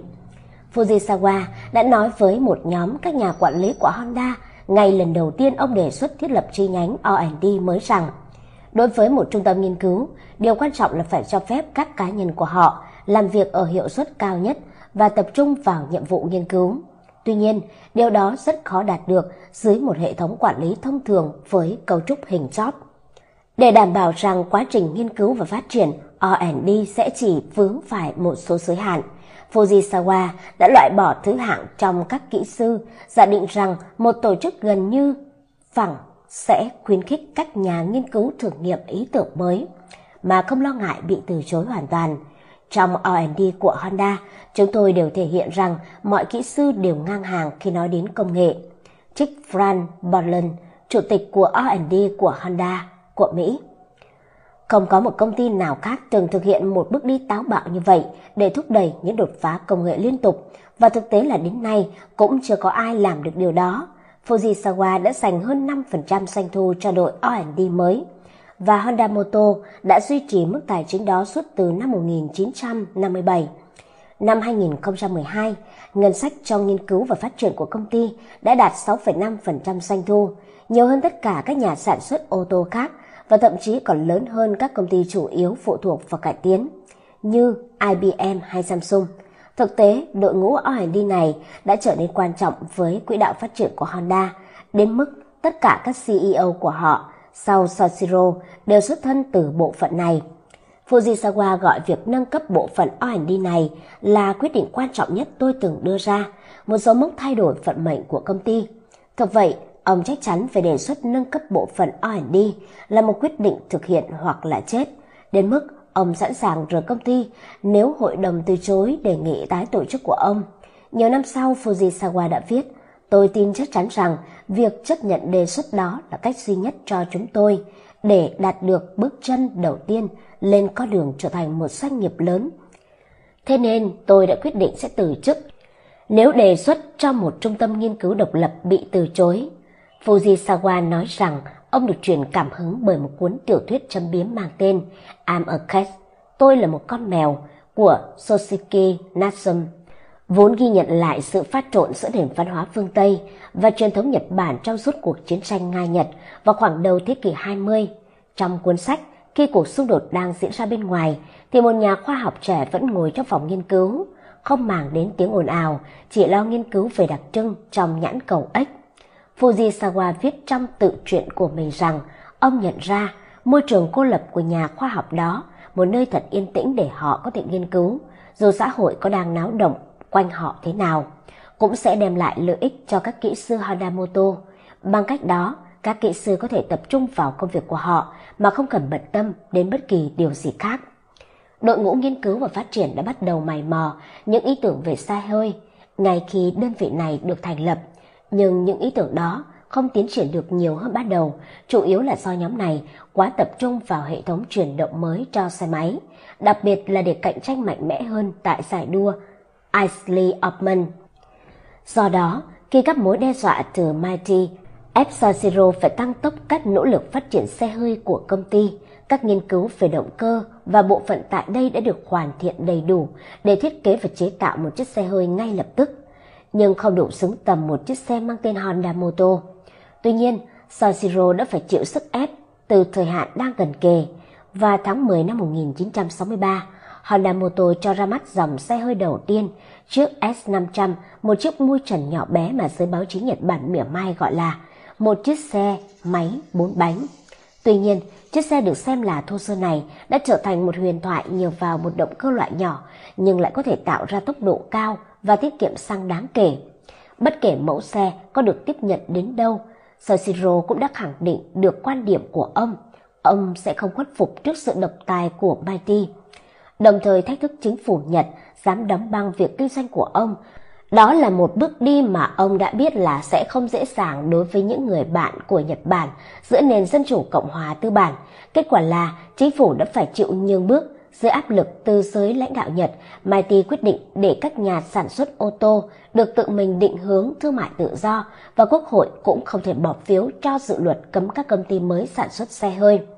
Honda Motor đã xuất khẩu S500 và các mẫu xe sau này sang Mỹ và châu Âu qua những kênh phân phối xe máy có sẵn. Nhưng doanh thu khá thấp, người tiêu dùng ở các quốc gia vốn đã có nền công nghiệp ô tô phát triển vẫn chưa sẵn sàng trong việc coi trọng những chiếc ô tô từ công ty Nhật như đối với công ty nội địa của họ. Cho dù Honda Motor có nổi danh như một nhà sản xuất xe máy và động cơ xuất sắc đến đâu, ô tô thì phức tạp và có nhiều bộ phận chuyển động hơn xe máy, hoặc thông thường thì điều đó là như vậy vào lúc bấy giờ. Nhưng Soichiro đã nhìn thấy một khởi đầu mới, một cách để vượt qua định kiến này, khi một điều luật mới của Hoa Kỳ sẽ cho phép công ty của ông chứng minh rằng họ có thể vượt qua GM, Ford, Chrysler và tất cả những người chơi khác trong ngành công nghiệp ô tô. Năm 1970, Thượng nghị sĩ Edmund Muskie, một thành viên Đảng Dân Chủ đến từ Maine, đã đề xuất một tu chính án đối với đạo luật không khí sạch năm 1963 rằng cần phải yêu cầu các nhà sản xuất ô tô giảm lượng khí thải hydrocarbon đến 90% trong 5 năm. Dự luật này bị 3 ông lớn trong ngành sản xuất ô tô của Mỹ phản đối, xem như một hành động tàn sát việc làm và chống đối lại ngành này. Thế nhưng những vấn đề về môi trường đang lên đến đỉnh điểm vào lúc bây giờ, và Quốc hội đã thông qua tu chính án này một cách dễ dàng. Rõ ràng, điều luật này chính là một rào cản lớn đối với các công ty sản xuất ô tô Hoa Kỳ. Họ chưa sẵn sàng để thay đổi toàn bộ động cơ trong ô tô, về cả mặt thương mại lẫn kỹ thuật. Nhưng Soichiro lại xem luật lệ mới này chỉ đơn giản như một thử thách khác về kỹ thuật. Nói cách khác, về lĩnh vực của ông hào hứng nói với nhân viên của mình, bây giờ chính là cơ hội để Honda chiếm lấy thị trường thế giới. Mọi công ty sản xuất đều đang gặp cùng một vấn đề, không ai có thể mua được công nghệ. Đây là một cơ hội hiếm hoi. để Honda có thể dùng ý tưởng và công nghệ của mình chống lại các gương mặt đẳng cấp thế giới. Nói về phát triển công nghệ mới thì chúng ta không thể thua được. Qua 2 thập kỷ, điều đó đã đúng, nhưng thử thách gần đây nhất đã để lộ ra một thiếu sót đáng chú ý trong văn hóa doanh nghiệp của Honda Motor mà vẫn chưa được đả động đến, có thể sẽ khiến công ty không thể đạt được mục tiêu giảm thiểu khí thải mà nhà sáng lập của họ đã đề ra, và quan trọng không kém, để thể hiện được toàn diện cá tính độc đáo vốn phân biệt Honda với những công ty khác trong các năm sắp tới. Mặc dù gần đây, Soichiro rõ ràng đã rất chân thành yêu cầu các nhân viên của mình phải biết suy nghĩ sáng tạo và nguyên bản, đừng bắt chước người khác nữa, ông lại khá cứng đầu và không hề ngần ngại áp đặt suy nghĩ của mình lên họ. Về việc liệu bất kỳ ý tưởng mới nào có khả thi hay không, trong mọi tổ chức, hai yếu tố này, sự sáng tạo của nhân viên và sự điều khiển từ cấp quản lý bên trên đưa xuống, thường đối lập với nhau, và tại Honda Motor, mâu thuẫn giữa hai yếu tố này đã lên đến đỉnh điểm qua chiếc động cơ dành cho đạo luật không khí sạch. Sự bất đồng này chủ yếu xoay quanh việc liệu động cơ mới nên được làm mát bằng khí hay dung dịch. Lúc bấy giờ thì động cơ của Honda Motor luôn được làm mát bằng khí, chủ yếu là do công ty này vốn là một nhà sản xuất xe máy. Vì thường xuyên tiếp xúc trực tiếp các yếu tố bên ngoài, ví dụ như gió hoặc lốc, được khuếch đại bởi chuyển động của xe, hầu hết các động cơ xe máy được làm mát một cách hoàn hảo bởi không khí bên ngoài. Động cơ xe hơi thì không được như vậy, vì vốn bị bao bọc kín bưng trong môi xe, nơi nhiệt độ có thể lên rất cao, thường là hơn 90 độ C. Trong môi trường đó, việc làm mát bằng chất lỏng có thể củng cố hoạt động của động cơ ở mức cao hơn là làm mát bằng không khí. Cuối những năm 60, các dòng xe của Honda Motor và chiếc Volkswagen Beetle nổi tiếng chính là một trong số ít những chiếc ô tô làm mát bằng không khí. Soichiro ưa chuộng động cơ làm mát bằng khí hơn vì sự chắc chắn của nó, thay vì hiệu suất, dù ông cũng tin rằng động cơ này vẫn có thể đạt được một mức mã lực khác chưa được biết đến, và ông ủng hộ ưu tiên của mình bằng cách chỉ ra hàng chục loại xe có động cơ làm mát bằng nước đang mắc kẹt giữa đường vào mỗi buổi trưa, với mùi thuốc mở và khói bốc lên trên những khối động cơ quá nhiệt. Theo lý thuyết, điều đó sẽ không xảy ra với một chiếc động cơ làm mát bằng khí. Sự bất tiện đó chỉ cần xảy ra một lần thôi cũng đủ làm khách hàng không muốn mua xe của bạn nữa, Honda cương quyết nói. Tuy nhiên, vấn đề là nhóm nghiên cứu và phát triển của Honda Motor không thể tìm ra cách để đáp ứng các tiêu chuẩn của Muskie với một chiếc động cơ làm mát bằng khí. Theo quan điểm của họ, họ chỉ có thể giảm khí thải và vẫn giữ được hiệu suất ô tô ở mức chấp nhận được bằng hai cách. Một là giảm mô-men xoắn. Torque nói đơn giản là giảm lực quay chuyển từ bít tông sang trục khuỷu của mỗi bánh xăng, đồng thời giữ nguyên tốc độ gia tốc, và hai là kiểm soát chính xác tỷ lệ hỗn hợp không khí nhiên liệu. Cả hai cách này đều cần một động cơ làm mát bằng dung dịch. Soichiro thấy việc này không được thuyết phục cho lắm và cấm đội ngũ nghiên cứu và phát triển làm một động cơ làm mát bằng chất lỏng. Ông khẳng định rằng họ đã quá thờ ơ và đã bỏ qua một đột phá lớn trong động cơ làm mát bằng khí, bằng cách quay lưng lại với nó. Nhưng trong quan điểm cứng rắn này, Soichiro vẫn tin tưởng vào sự tự chủ của các kỹ sư. Trên thực tế, ông đã nói rằng họ có thể tự do nghiên cứu, miễn là ông đồng ý với lựa chọn của họ. Và đồng thời, ông cũng đang đánh cược với tương lai của Honda Motor, khi mà thành công trước giờ của họ vốn dựa vào sự sáng tạo của mỗi cá nhân. Takeo Fujisawa đặc biệt nhạy cảm về chuyện này và lo rằng mâu thuẫn về nguyên tắc này có thể là nhát dao chí mạng đối với Honda, giống như cựu CEO Starbucks Nhật Bản Matsuo Iwata. Ông chia sẻ trong cuốn 51 chìa khóa vàng để trở thành nhà lãnh đạo truyền cảm hứng rằng những nhà lãnh đạo không được phép nói không, bởi nói không tức là bạn không cho người khác có cơ hội. Nên nhớ rằng hành động mặc định của hầu hết các công ty khi gặp phải dạng xung đột giữa nguyên tắc và việc điều hành hàng ngày này, trong đó văn hóa doanh nghiệp, bị đe dọa tuyệt đối là chôn vùi nó bằng cách tìm kiếm thỏa hiệp, hay tệ hơn là một biện pháp tạm bợ. Điều này sẽ làm các giá trị của họ bị yếu dần đi. Một trong những ví dụ điển hình nhất chính là Eastman Kodak, nơi đã phát minh ra máy ảnh kỹ thuật số vào năm 1976. Khi một kỹ sư trẻ tên Steve Sasson đang mày mò các cảm biến điện tử quang học và cho ra mắt nó trong một thân máy kỳ quặc to như một cái máy nướng bánh mì, với khả năng chụp ảnh đen trắng trên băng kỹ thuật số tốc độ 23 giây và độ phân giải vài megapixel. Dù thô sơ nhưng nó vẫn là một chiếc máy ảnh kỹ thuật số. Phản ứng của cấp quản lý Kodak đối với thiết bị mang tính cách mạng này theo lời Sasson là dễ thương đó, nhưng đừng kể về nó với ai nhé. Và ông đã làm theo lời họ, phải đến tận năm 2001. Kodak mới có thể phát hành dòng máy ảnh kỹ thuật số đầu tiên, sau khi Sony và các công ty Nhật Bản khác đã chinh phục thị trường thiết bị này hơn được một thập kỷ. Đồng thời, máy ảnh kỹ thuật số cũng được thêm vào điện thoại thông minh như một tính năng. Đơn giản mà nói, hơn 100 năm lịch sử cải tiến đầy ấn tượng của Kodak, cũng như một văn hóa nghiên cứu và phát triển, với thành quả là hàng ngàn bằng sáng chế và máy ảnh mang tính biểu tượng. Từ Brownie đến Intermatic đã bị xóa bỏ sạch sẽ bởi những vị giám đốc ôm khư khư phim nhựa.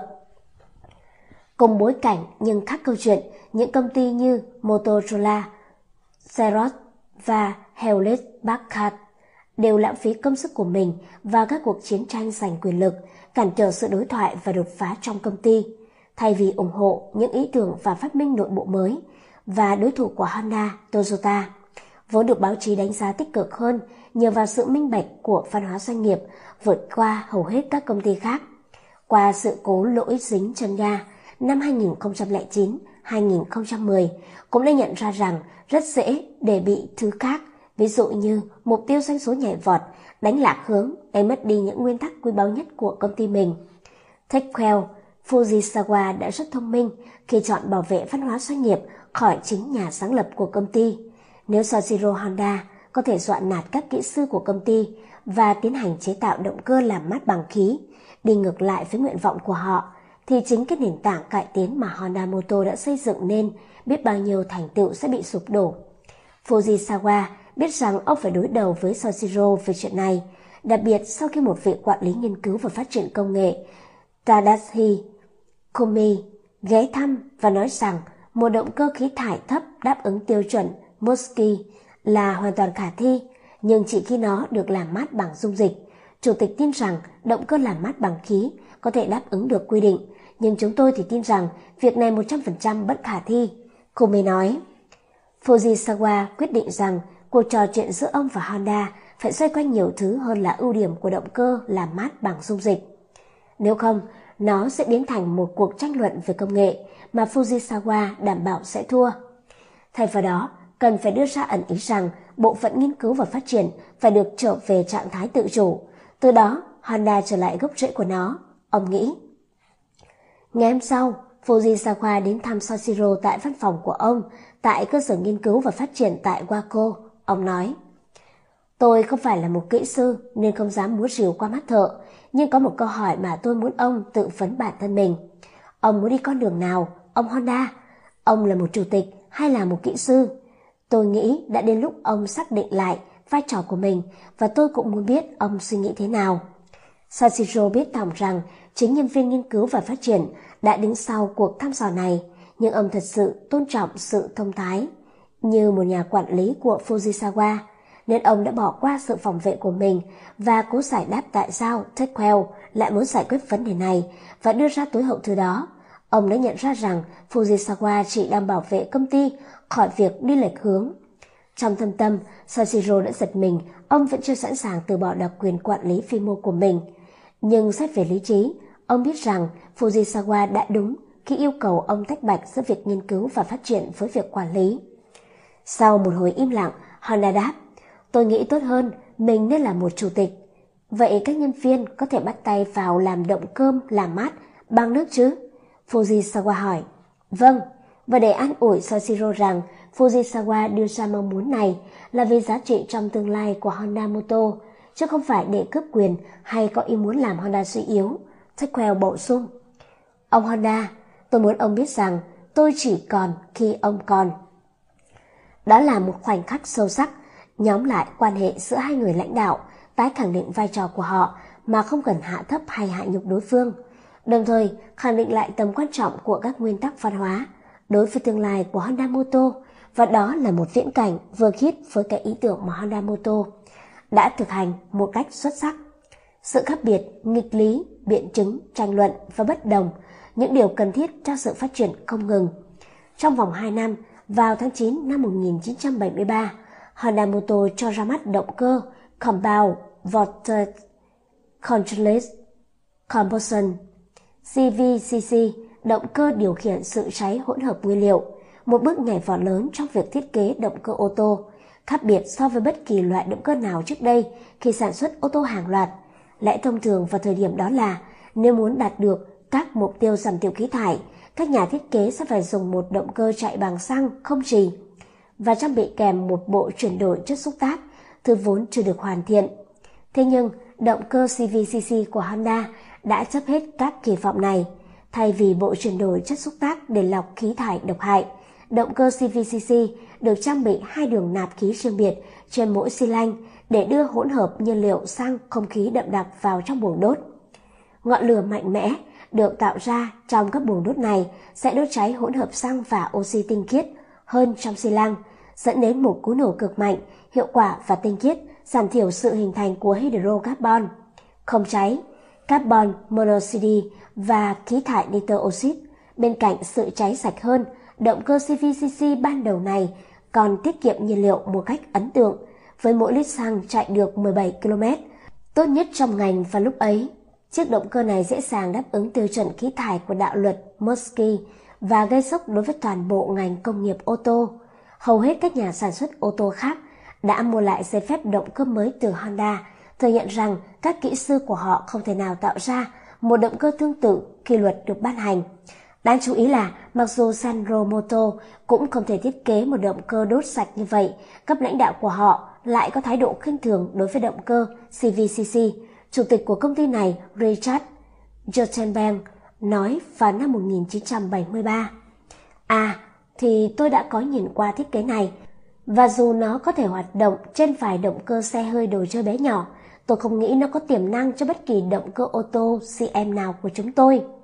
Soichiro Honda xem lời từ chối này như một thách thức.